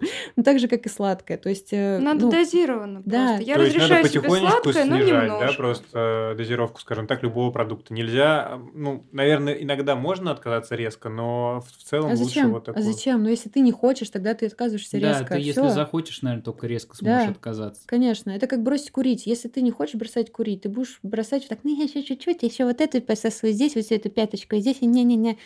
Да, Никита, вот. А потом, а просто берешь и типа, ну как бы резко заканчиваешь, потому что тебя задолбало. То есть вот резко обычно бросаешь а, или отказываешься от чего-то, если нет желания продолжать это делать. Все. То же самое, на самом деле, про мотивацию и любовь. Просто мне хочется вот, вот сейчас вот, э, озвучить эту тему и закончить на этом. Э, Что такое мотивация и типа любовь к делу? Невозможно найти мотивацию, если тебе не нравится тренироваться. Что нужно сделать? Не мотивацию найти, а найти подход и понять, полюбить это дело. То есть найти То есть свой это путь. дело можно полюбить, любое Да. дело можно полюбить, Да. найдя правильный подход к нему. Да, да, но особенно то, которое приносит тебе пользу. Ну, как бы, come on, чуваки, тренировки это классно, типа, это помогает тебе не просто прожить дольше, типа, скучную жизнь, а поможет тебе прожить дольше здоровым и тем самым быть счастливым. То есть на самом деле многие думают, да, что я просто типа сделаю для не- ну типа буду дольше жить. На самом деле как бы плюса в этом нет. Так же будет скучно. Нет, нифига. Результат, точнее ощущение вот этого процесса жизни, когда ты чувствуешь, что ты делаешь все правильно, когда ты Как на своей а, волне как на живешь. своей как бы. волне, когда у тебя тебе ничего не мешает твоему организму а, обновляться, не знаю, чувствовать себя лучше. то и твоей психике будет классно. Ну, то есть это правда очень все связано. То есть, ну, условно, я не пью сейчас с ноября, и мне так классно. У меня все быстро обновляется, буквально, ну, вот я прям ощущаю, что у меня обновляется все буквально там, не знаю, за два дня регенерация клеток происходит. Там мои синяки, которые я получаю на борьбе, они заживают за два дня. Что значит дальше произошло? Ты начала э, вот это все тренировки, и сейчас э, я так знаю, что ты, так знаю, что ты ведешь э, и личные э, тренировки, и групповые, то есть у тебя прям это направление сильно начало развиваться. Да, мне нравится проводить персональные тренировки, персональная работа с человеком, потому что это более индивидуальный подход. Э, мы выявляем особенности человека, с чем именно нужно работать э, с этим человеком. Э, этому, точнее, человеку. И также групповые тренировки я очень люблю, потому что для меня это не просто... Ой, извините. Для меня это не просто групповые тренировки, для меня это два раза в неделю поднять свою жопу с кровати, потренироваться. Это некая мотивация и дисциплина для тех людей, кто только встает, встает на этот путь. Для кого-то уже это прям такой хороший скилл, потом, ну, навык, приобретение навыков, потому что навык тренироваться именно. Потому что у меня люди с января уже три месяца, получается, тренируются, и когда, то есть у них прям уже большой опыт трениров, тренировок, и им уже не так сложно входить в какие-то новые упражнения, там, менять тренировку и так Но далее. им становится в кайф, скорее всего. Это да, уже. потому что у тебя психика готова. Ты за три месяца, ну, то есть я за три месяца их натаскала, они уже не стрессуют так, как стрессуют люди новые, приходят уже на прокачанных моих трехмесячных ребят и такие, капец, я не могу ходить и так далее. Потому что что, у тебя не было регулярности до этого. Но я стараюсь все равно новеньких как бы щадить, потому что я понимаю, что ну, это ну, не наравне. Да, но э, просто подходы бывают разные. Бывает агрессивный подход, когда ты просто херачишь, и потом вставать не, мо- не можешь встать, и не знаю, там только через неделю следующая, следующая твоя тренировка. Мне нравится, когда более-менее все постепенно. Ты два раза можешь в неделю тренироваться и не сильно себя убивать. Но должно быть, то есть вот такими волнами постепенными наверх, которые уходят, и дальше ты просто наращиваешь себе ну, тренировочный, как это сейчас, наращиваешь себе прогресс тренировочный, да, вот так. Вот. Я еще хотела спросить у тебя про, собственно, дисциплину и планирование. Угу. Кому как не к тебе с этим вопросом вообще О, можно да. обратиться. Как, как ты так живешь, в общем-то, когда ты начала этим Потому заниматься? что и монтаж, и тренировки, а еще надо Обучение. отдыхать. И как бы немножко так это слишком много всего, и как так, как ты так классно все распределяешь. Вот, я хотела на самом деле тоже эту тему обсудить, потому что я к этому пришла вот именно к осознанию и к ответу на этот вопрос совсем недавно, вот буквально неделю назад. Я поняла, почему так происходит. Я просто себе сложила все факторы. Ну, главный, наверное, фактор э, это привычки, которые мы закладываем э, в себе на протяжении там, долгого периода. Давайте начнем с того, что я начала с пищевых привычек. То есть я делала, ну просто так же снимала, монтировала, потому что у меня уже был навык.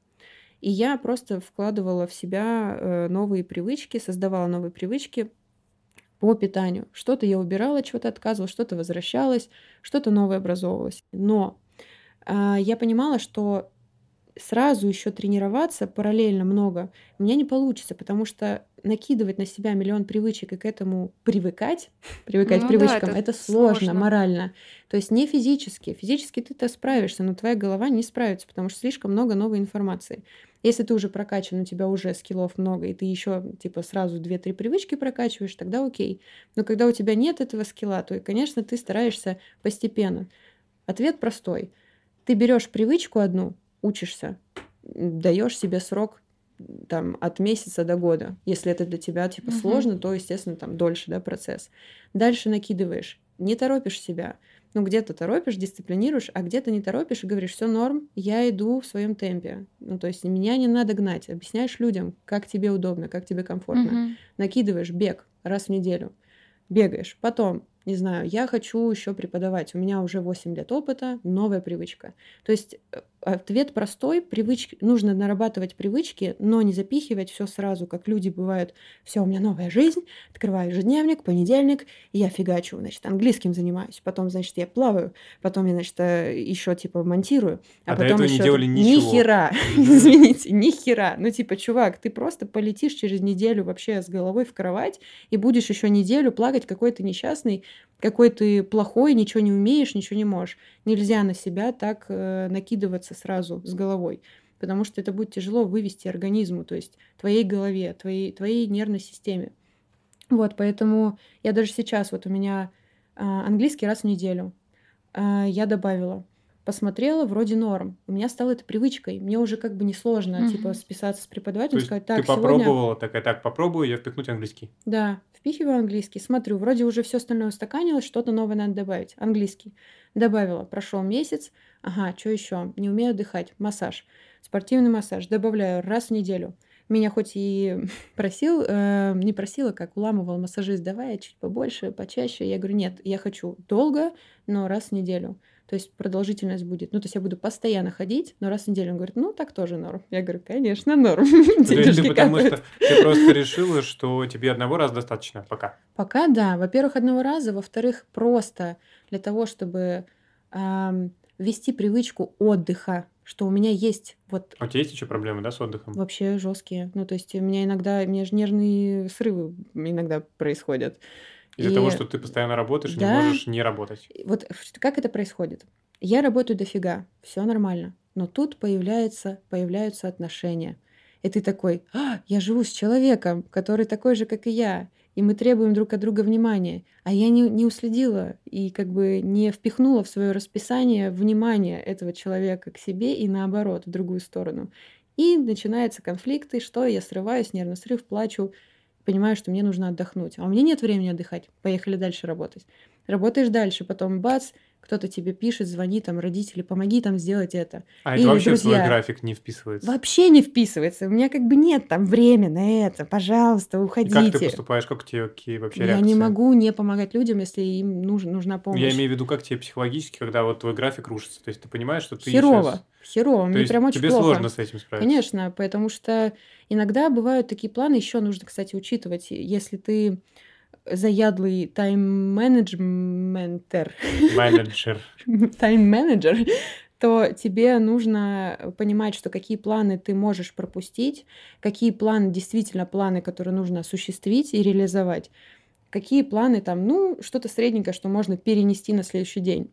Ну, короче говоря, приоритеты. Приоритет это очень важно. Это очень важно. Если вначале ты не работаешь приоритетами, либо это где-нибудь стукнет и аукнется тебе, либо ты просто должен изначально понимать, что для тебя очень важно. Вот. Мгм. Короче, привычки первое, а, время для этих привычек а, и плюс приоритетность, когда составляешь план. И четвертое это отдых. Если нет отдыха, все идет, как говорит моя знакомая, по пианоле. То есть, если ты этого не делаешь, вот всех этих четырех пунктов не осуществляешь, то, как говорится, ничего не получится. Ну да, некоторые советуют даже специально сначала писать в своем расписании отдых, а потом уже вокруг него Вот. ставить все остальное. Это еще один концепт, которым я, которого я придерживаюсь и совсем недавно к этому пришла. А, Я весь свой график ставлю вокруг своих тренировок. Потом я ставлю а, Это твой главный приоритет. потому главный, что- главный приоритет. Вот, э, допустим, три месяца с февраля по апрель у меня был вокруг моего обучения нового на тренера, вокруг моих тренировок собственных на борьбу, и просто вот я групповые веду, я там тоже тренируюсь. То есть это вот было вокруг. Плюс какие-то работы персоналки, какие-то заказы с монтажом, с э, видео поснимать и так далее. Вот если у меня нет... сейчас я еще делаю с отдыхом. Я научилась, что типа еще отдых добавлять. Или массаж, допустим, там добавить и так далее. Если я этого не добавляю, то все, ну как бы у меня все рушится, как всегда. И так как я это уже прошла много раз, я стараюсь не эм, как бы не сматериться, эм, учесть все эти моменты. У нас эксплисит, если что, 18 Да ну, не хочу. Я понимаю, что материться не обязательно, можно все же Первый половина иногда- подкаста поматерилась, тут можно Да, здесь я уже все выговорила, все высказала. Короче, нужно учитывать все эти моменты. И вот если вы правда создаете график вокруг себя любимого, то, конечно, у вас все будет супер классно. Потому что что, как, как любят говорить э, многие э, духовно наполненные люди, вы в ресурсе, вы в потоке. Я хотела спросить про режим сна. Так ли это вообще важно и стоит ли его соблюдать? О, на самом деле это такой ну, достаточно сложный вопрос, потому что я не изучала конкретно эту тему Мгм. отдельно. Ну вот на твою, на, по твоему опыту. Ну, вообще важно. Важно, конечно, высыпаться. Если ты не высыпаешься, это опять же твой ресурс. Плюс, э, ну, на моем опыте, на моей практике, если я не высыпаюсь, я жру много. Прям я Кстати, я могу- тоже заметила это. Почему у тебя? Ну вот давай просто вот если разберем, что такое Мгм. сон. Э, Сон это восстановление. У тебя мозг будет работать все время. И когда ты спишь, и когда ты не спишь. Про мозг мы сейчас забываем. Мы говорим про тело в целом, то есть как происходит э, восстановление тела. То есть мало того, что у тебя организм достраивает все, что условно потратил в течение суток, в течение дня, а, то есть он постоянно в процессе, он постоянно, он как процессор, только уже в замедленном своем действии. То есть это процессор, который на рендере. В спящий режим Спящий, пошёл. да, спящий Да. режим пошел.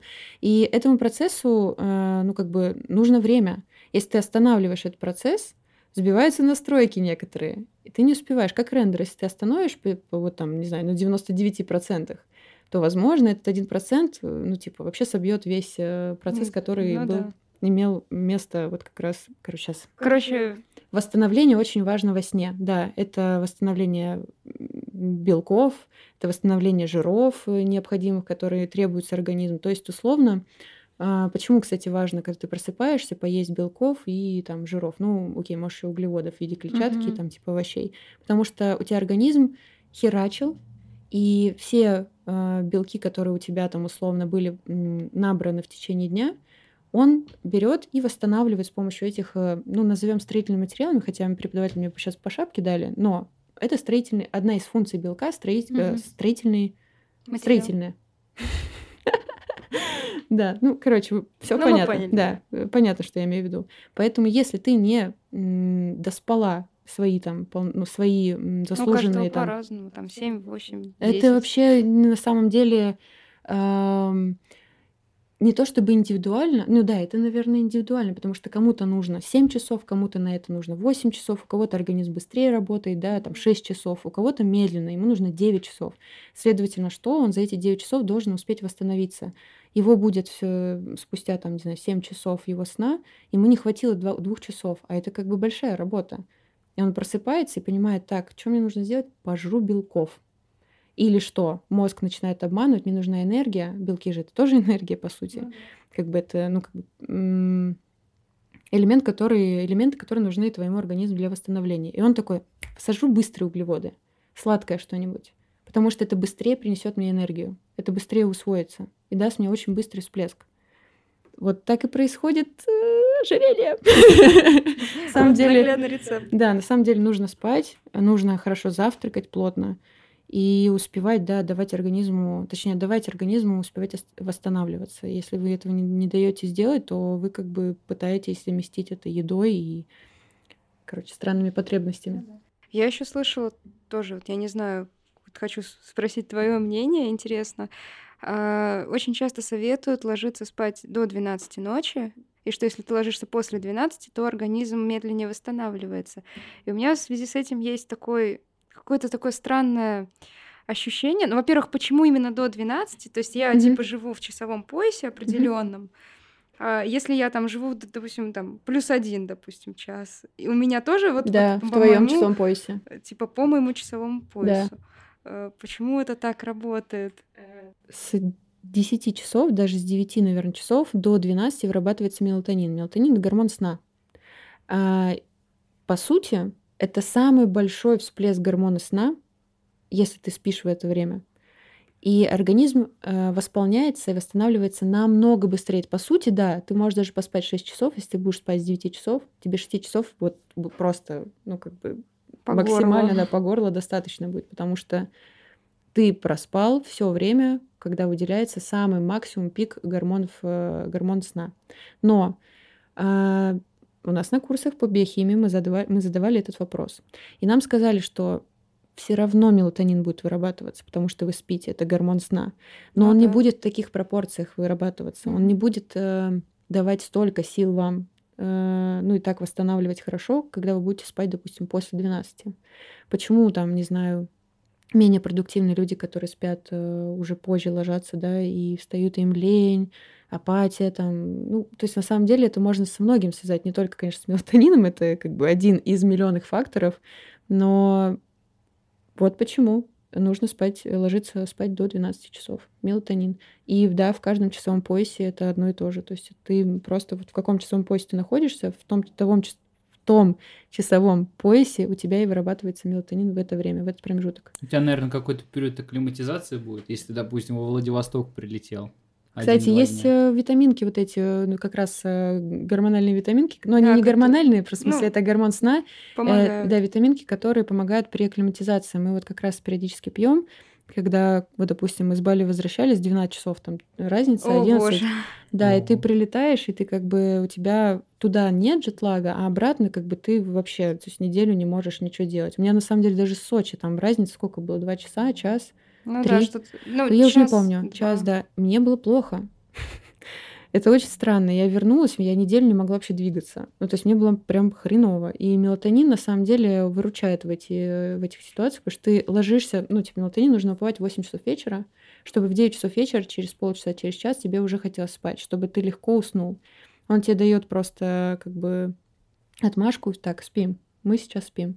И ты засыпаешь быстрее. Также перед, с- в самолет ты можешь зайти, типа за час так закинулся, в самолет сел и все, и уснул. Кайф. Ну, у меня вот э, э, часовой пояс, когда разница 1-2 часа, мне гораздо сложнее, э, чем там, допустим, 4, 5, 6 часов, когда разница.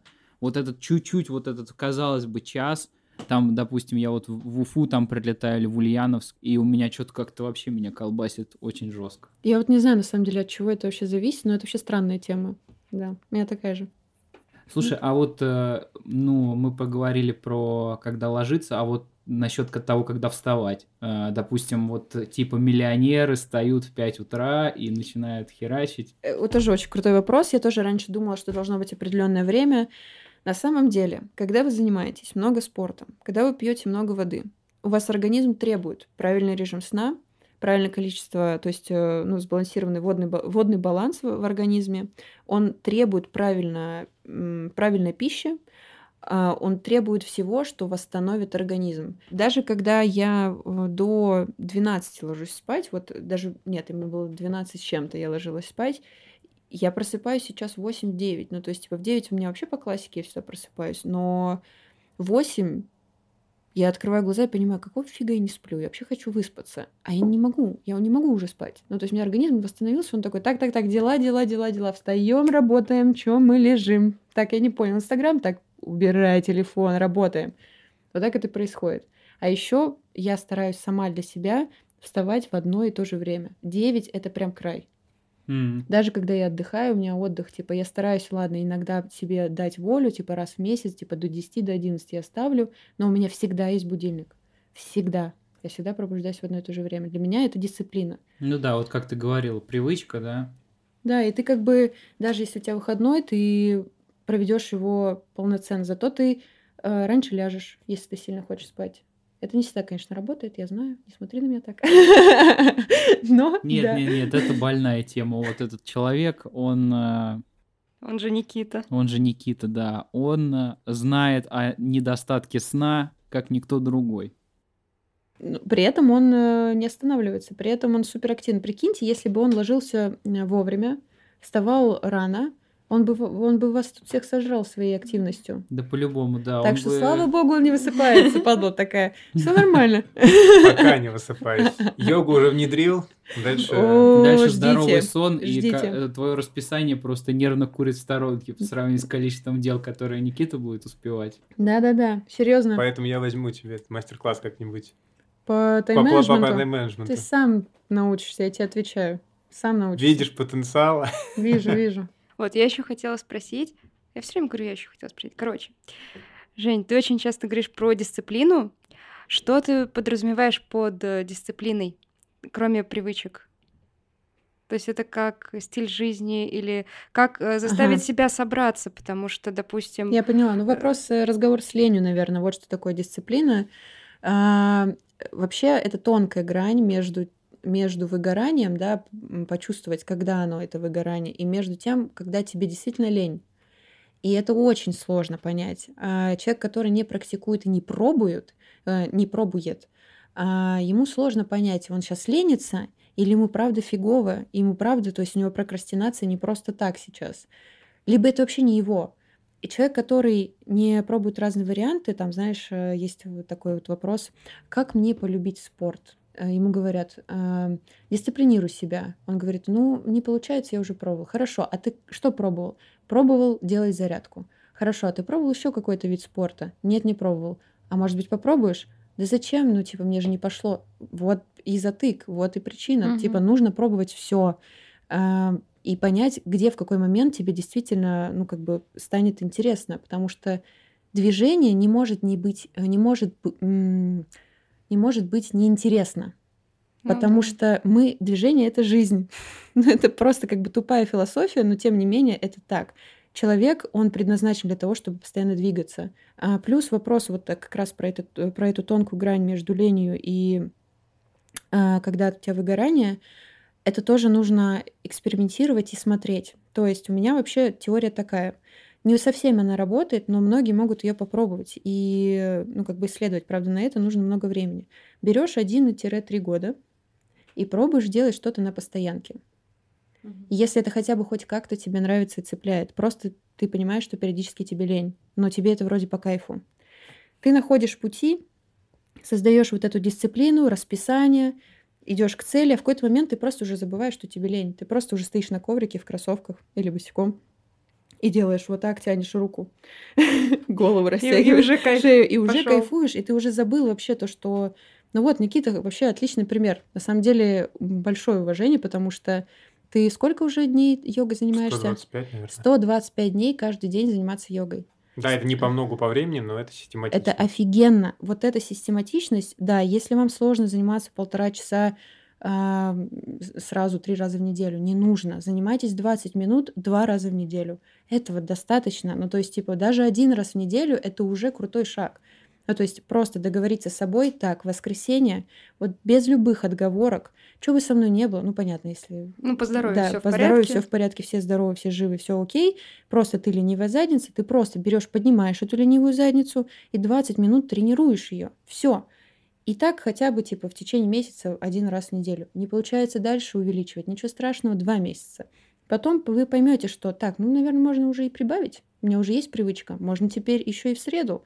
Типа хотя бы вечером перед сном. Ну, то есть, э, опять же, режим свой выбрать и так далее. То есть эта привычка вырабатывается вы берете себя на понт. У кого-то агрессивный подход, у кого-то челлендж типа работает, у кого-то просто нежность и договор с собой, у кого-то, не знаю, какие еще есть варианты. Да разные варианты на самом деле. Просто нужно пробовать, нужно разные методики пробовать. Если не получается, значит есть другой выход. Можно с другой стороны зайти. Это точно работает. Ну, в смысле, это точно у вас, э, вы точно полюбите это. Просто нужно Да, найти. и не будет вызывать отторжение. Но даже тоже говорят, что ле- когда человек ленится, зачастую это бывает не потому, что типа, ой, типа, так сложно, не хочу, Потому что не его. а потому что не хочешь. Это не его. Либо, Да. Потому что либо не его, нравится. либо объем ам, работы Либо боишься объема работы. да. Вообще, психологический стресс в тренировочном процессе нужно прорабатывать постепенно. Это правда очень важно. Почему я говорю, что у меня трехмесячные ребята, которые в группе, они им уже не страшно любое новое упражнение, они такие, Они даже давай ждут сюда, да, уже такая, с давай радостью. сюда. У них Да. уже азарт появляется. Азарт появляется. А люди, которые тут приходят, они такие, ой, у меня дела.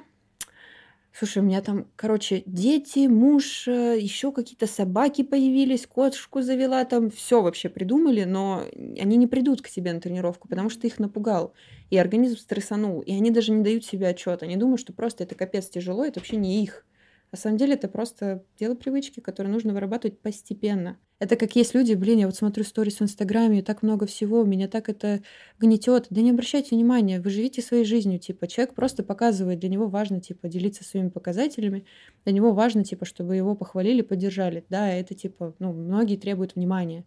Типа, это нормально, я такой человек, мне важно, типа, обратную связь, чтобы понимать, что я иду по своему пути, все окей. Ну, либо не жду иногда. То есть это в разные ситуации по-разному. Ну, просто бывает. даже для себя отслеживать свой прогресс, Конечно. свои скиллы. И даже иногда классно, когда ты можешь как бы со стороны посмотреть на Да, свою жизнь, да. потому что тоже вот залипаешь в Инстаграме, думаешь, вау, все так круто живут, все ездят путешествовать, а что я, у меня нет денег, я сижу там у родителей на шее, Буревое. допустим, или там просто в какой-нибудь комнате, которую я снимаю за 10 тысяч, и мне так тяжко. И реально, если потихонечку начать замечать в своей жизни какие-то там красиво сфотографировать там сухие цветы или там сфотографировать на улице здание, которое тебе понравилось, и А поделиться потом этим. бас, через три года Да. ты инфлюенсер по типа интерьерам и Как архитектуре. вариант. И тебе просто зовут все, и ты уже живешь не в комнате за 10 тысяч, а ты живешь там, не знаю, там уже квартиру себе купил. Ну, условно. Ну То есть да. все начинается с маленьких шажочков. Типа, Ну да, да и потом тоже видишь, что, оказывается, и твоя жизнь красивая, и она тоже Да, чем-то да. наполнена. Поэтому мне кажется, что это здорово, что люди делятся Да. какими-то такими моментами. да, это Надо круто. только порадоваться друг за друга. Да, ну вообще тема тоже крутая, на самом деле, зависть.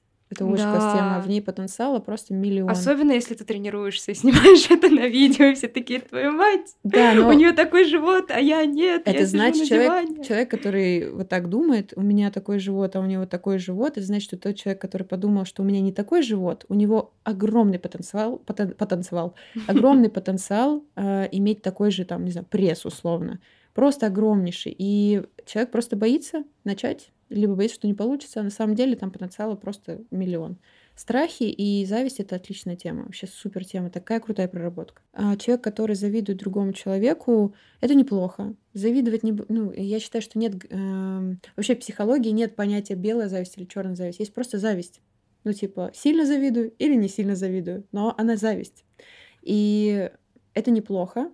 А, вообще зависть лучше проживать. Не надо пугаться этого ощущения, потому что ну, то есть это чувство на самом деле дает вам рост и понимание того, что так, если я завидую вот этому, может быть, это потому, что я это хочу, или так, если я завидую вот этому, допустим, там, не знаю, серфер, да, я завидую, что она там на Бали, в океане катается, и такая падла, как с красивыми волосами, еще она такая вообще классная.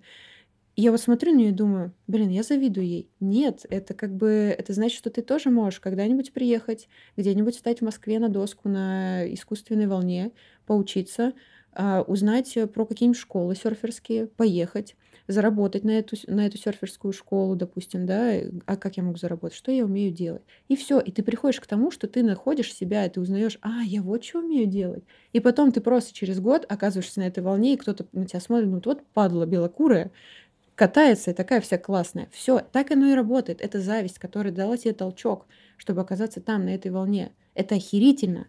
Это То есть охерительно. это как бы своего рода маркер, по которому ты можешь отследить, что ты этого хочешь и в какую сторону тебе двигаться. Да, особенно люди, которые не понимают, чего они хотят. Это же так круто. Найди, э, чему ты завидуешь. Мгм. Просто найди, что тебе не нравится в ком-то.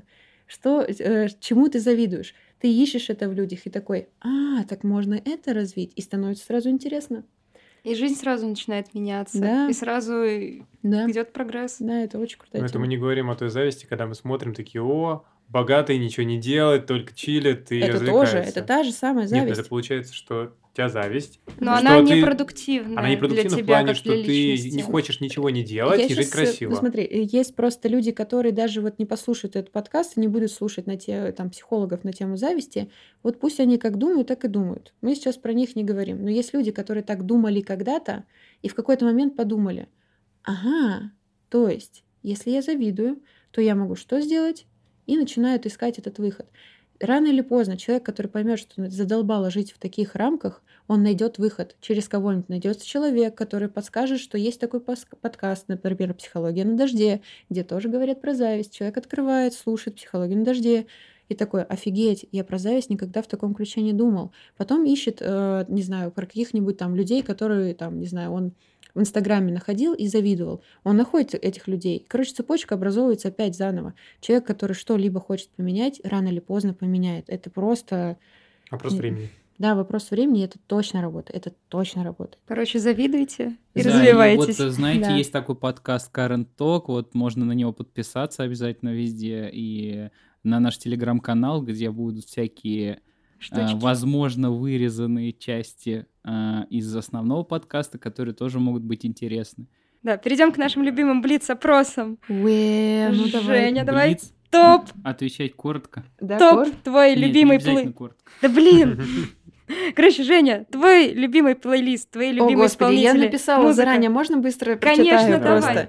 Давайте так, э, на самом деле это очень важно для меня, и мне хочется, чтобы не просто сказать, какие мне нравятся, чтобы люди это даже послушали, если не Конечно, а слышали мы об этом. потом прикрепим. Марс Вольта, Кинг Гизард, Лизард Визард, значит, The Pond, Arctic Monkeys, Дэвид Боуи, Фолс, Джек Уайт, Амалу, Моно, это японские ребята, мантры любые. это очень крутая тема. Осис, Pink Floyd, Реджи Сноу, Стив Рейх, The Strokes, Тайм Impala, Tangerine Dream и Viagra Boys. Только Viagra Boys нужно смотреть с клипами обязательно. Я... Это очень краткий список. И, наверное, самое главное, кого я выделю, это Gizzard, Марс Вольта и Tangerine Dream. Это, на самом деле, очень важно для меня ребят. А, Дэвид Боуи еще.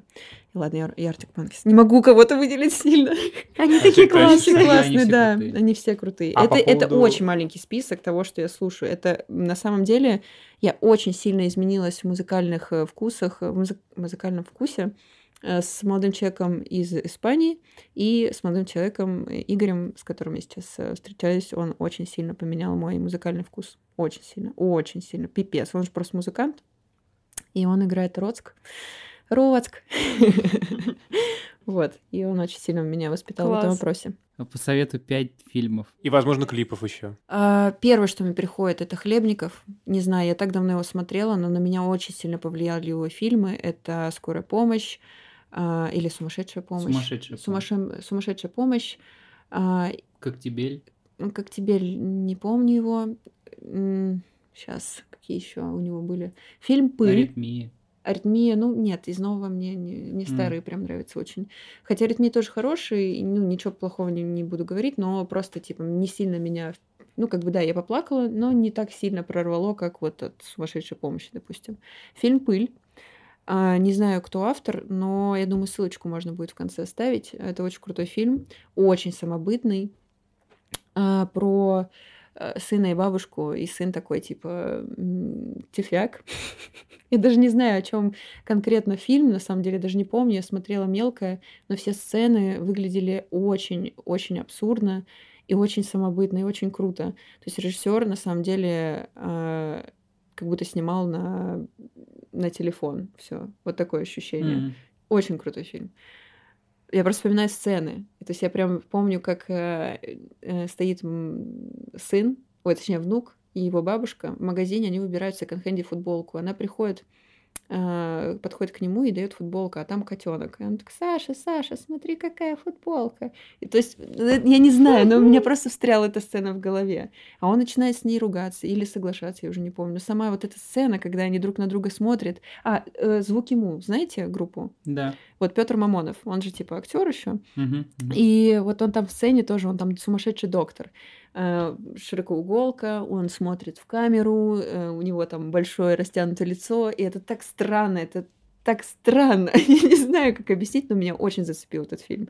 Тарковский, ну Тарковский, блин, это уже попса, наверное, говорить о нем, но окей, Тарковский попса. Э, мой- Тарковские как Бах, они вечны. Да, Они не ну, могут быть попсой, это базис для твоего развития, когда ты выходишь из детства мгм. и начинаешь исследовать вот это вот свое взросление, ты Да. уже начинаешь формироваться как личность. И поэтому мне кажется, что фильмы Тарковского, они очень много дают в этот период и даже в дальнейшем, Да. когда ты уже находясь в определенном таком возрасте, там, может, 50-60 лет, когда ты можешь посмотреть снова этот фильм и не только увидеть какие-то новые грани, которых ты не видел в силу отсутствия опыта Мгм. и в силу отсутствия каких-то культурных знаний, но и также даст какую-то ностальгию по молодости, по своему вот этому опыту, по своим первым ощущениям, и классно сравнивать это. Да, вот у меня Солярис э, ассоциируется с как раз э, с каким-то переходом э, вот в отношении к режиссуре, вообще к кино, к тому, что я решила, что я хочу вообще снять когда-либо кино. Я прочитала, помню, статью об этом фильме, что э, когда появился только этот фильм, а, из кинотеатра люди выходили просто. И я смотрела этот фильм, у меня слезы наворачивались, потому что я не понимала в смысле, вы что, прикалываетесь? Это охерительный фильм. Это про планету, где сбывались мечты. То есть не мечты, а все мысли, которые озвучивались на этой планете. И на самом деле это настолько философски, настолько круто. Про того же Сталкера, где просто э, сцены по 20 минут, где он едет и рассуждает, э, ну, типа на тележке до, до этой заветной вот этой, как-то планета, не планета, да, да, до зоны, типа офигеть. А, чего еще? Сейчас, может быть, просто... А, Вуди Аллен, окей.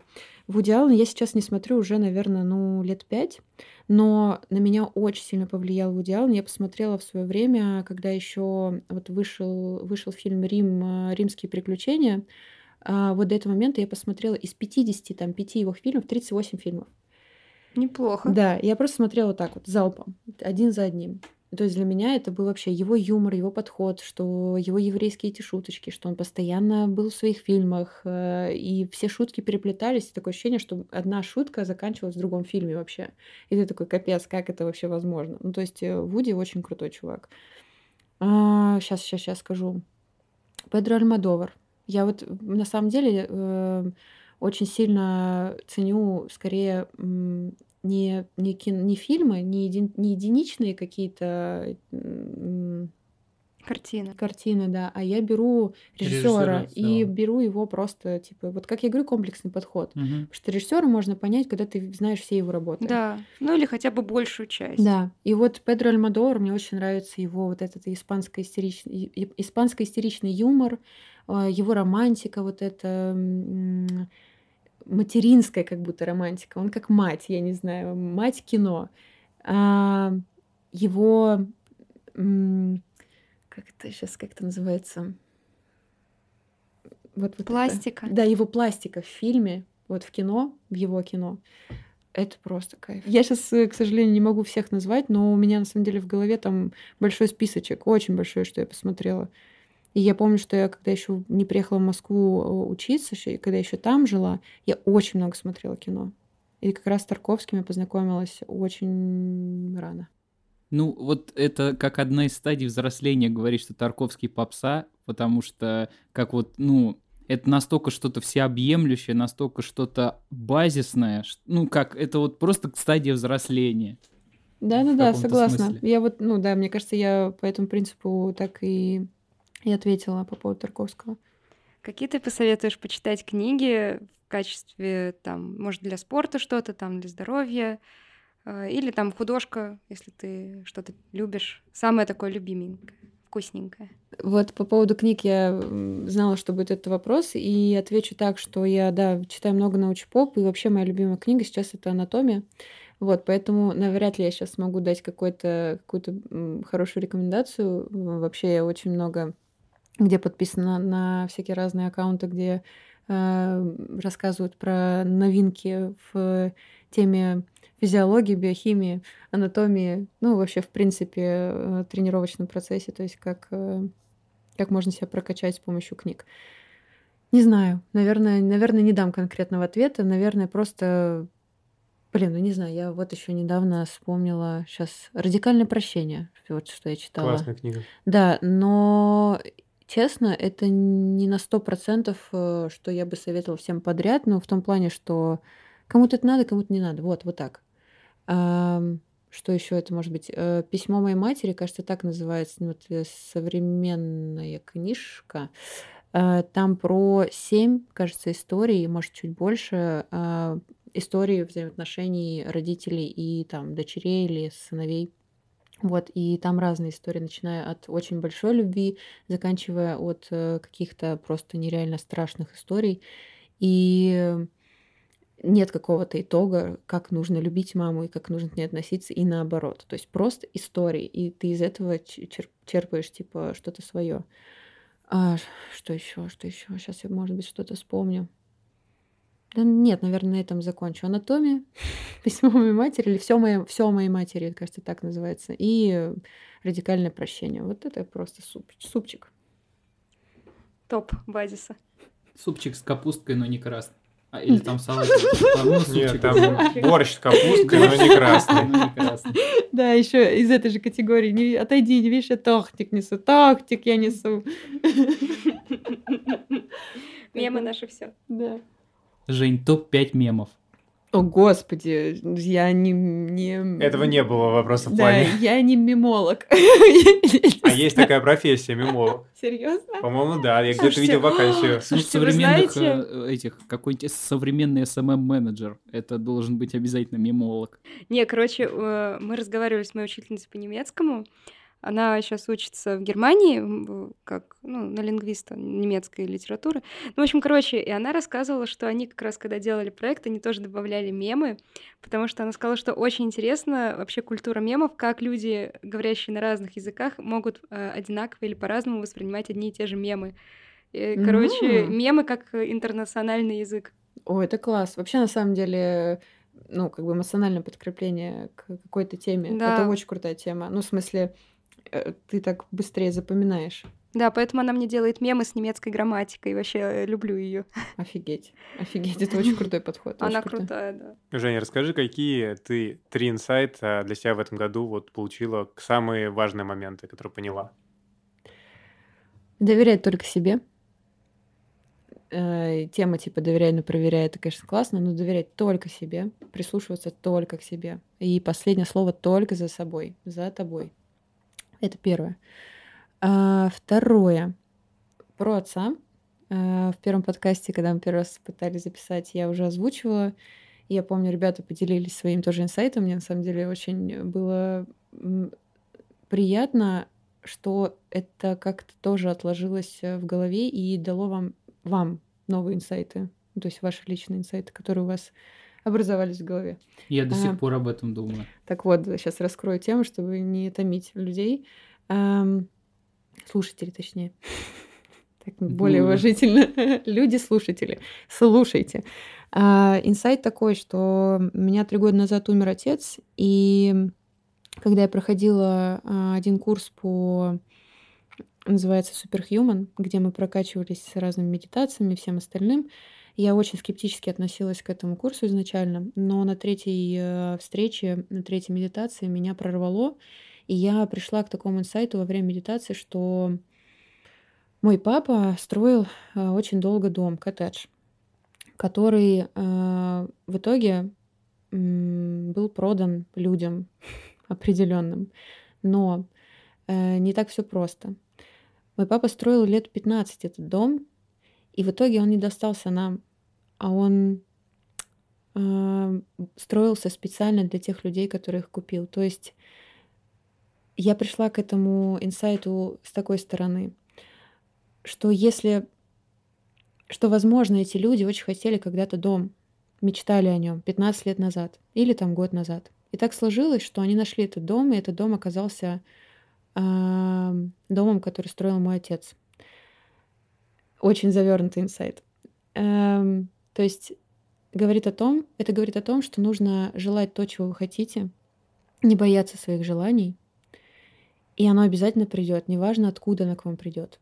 Но я очень рада, что этот дом сейчас оказался у тех людей, кто им владеет. Надеюсь, что они счастливы, рады, что этот дом приносит им, не знаю, тепло, комфорт и все остальное. Я надеюсь, что там все хорошо. Но даже если не так, то смысл вы поняли, что нельзя бояться желать э, того, чего желаете, потому что вы не знаете, с какого, с какой дырки вам это все придет. Мечтайте масштабнее. Да, мечтайте масштабнее, не бойтесь своих желаний. Но в то же время формулируйте их правильно, потому что есть, опять же, обратная фраза «бойтесь своих желаний». Потому что если вы неправильно сформулируете, оно придет и исполнится не так, как вы хотели. Э, Разрядим полностью обстановку, чтобы это не было таким грустным финалом и в то же время каким-то классным. Но про вопрос границ. Или нет, наверное, даже так. Вопрос терапии. Терапия очень важна, если вы запутались. И вообще, в принципе, каждому человеку важна терапия. И нужна. Это, мой, это на мой взгляд, это мое мнение. Не обязательно к нему прислушиваться. Но я считаю, что это правда очень важный шаг, когда мы приходим к терапии, потому что а, на моем опыте я не могла разобраться с собой очень много лет. У меня образовывалась тревога очень часто, я не могла с ней работать. А психолог, терапевт мне помог это решить. И мы это проработали за полгода. За полгода. Я понимаю, что на самом деле это очень быстрый срок, не у всех так быстро получается. У кого-то 3 года, кому-то надо 10 лет и так далее, кому-то месяц. Вот, ну месяц это, конечно, мало очень, но тем не менее, это та привычка, которая вырабатывается, опять же, то есть новые установки просто появляются в твоей жизни, и ты просто, опять же, как к привычкам к новым привыкаешь. И так как раньше ты прежде думал, ты уже не будешь думать. И это очень крутая тема. Вот еще такой инсайт. Обязательно э, занимайтесь своим психическим здоровьем. Это то же самое, что почистить зубы, сходить к гинекологу и все остальное. Будете вы здоровы, будете, будет здорово ваше окружение, что очень-очень важно. Жень, пожалуйста, дай нашим слушателям какой-нибудь совет о э, том, как правильно э, заниматься спортом, как реализовывать себя в творчестве и, главное, как дисциплинированно и осознанно подойти к процессу любому, будь то творчество или спорт. Какой большой вопрос. Сейчас буду час отвечать. Еще на целый выпуск. Да. Ладно, если вкратце еще раз. Э, возьмите листочек, ручку, сядьте, постарайтесь быть э, один, одна комнате, в помещении. Сосредоточьтесь, э, поймите, что вы, чего вы действительно хотите, чего вы не хотите. Попробуйте это все выписать. Найти главную цель. Выпис, выписывайте тоже на листочек главную цель. Попробуйте прийти к этой цели в обратную сторону маленькими шажками – к исходной точке, в которой вы сейчас находитесь. Дальше начните планировать. Если вас это успокаивает, если это вас собирает, то начните планировать. И введите уже сегодня какую-нибудь новую привычку. Но дайте этой привычке ужиться и проживите с ней хотя бы 2-3 месяца. Ну, либо в зависимости от того, насколько габаритная привычка и как долго потребуется к ней привыкать. В принципе, все, пробуйте дисциплинировать себя с помощью каких-то, опять же, новых привычек и не гоните лошадей. Любите себя, любите окружающих, уважайте свое время, уважайте чужое время, знайте свои границы, обозначьте их для себя тоже. Вы будете знать тогда и границы чужих, ну, как бы знакомых и незнакомых э, для вас людей. И все заиграет по-другому. Все станет классно. Жень, спасибо тебе огромное за такую потрясающую беседу. Было очень много полезной, нужной информации. И твой инсайт про отца, он прям в самое сердце, и я тоже очень часто думаю про это. И много очень интересных мыслей, и однозначных, и неоднозначных. Это так круто. Спасибо тебе огромное. Спасибо вам. Очень интересная компания. Было прикольно пообщаться. Пора рассказывать вам о себе. Ты крутая. Да вы тоже. Спасибо. Música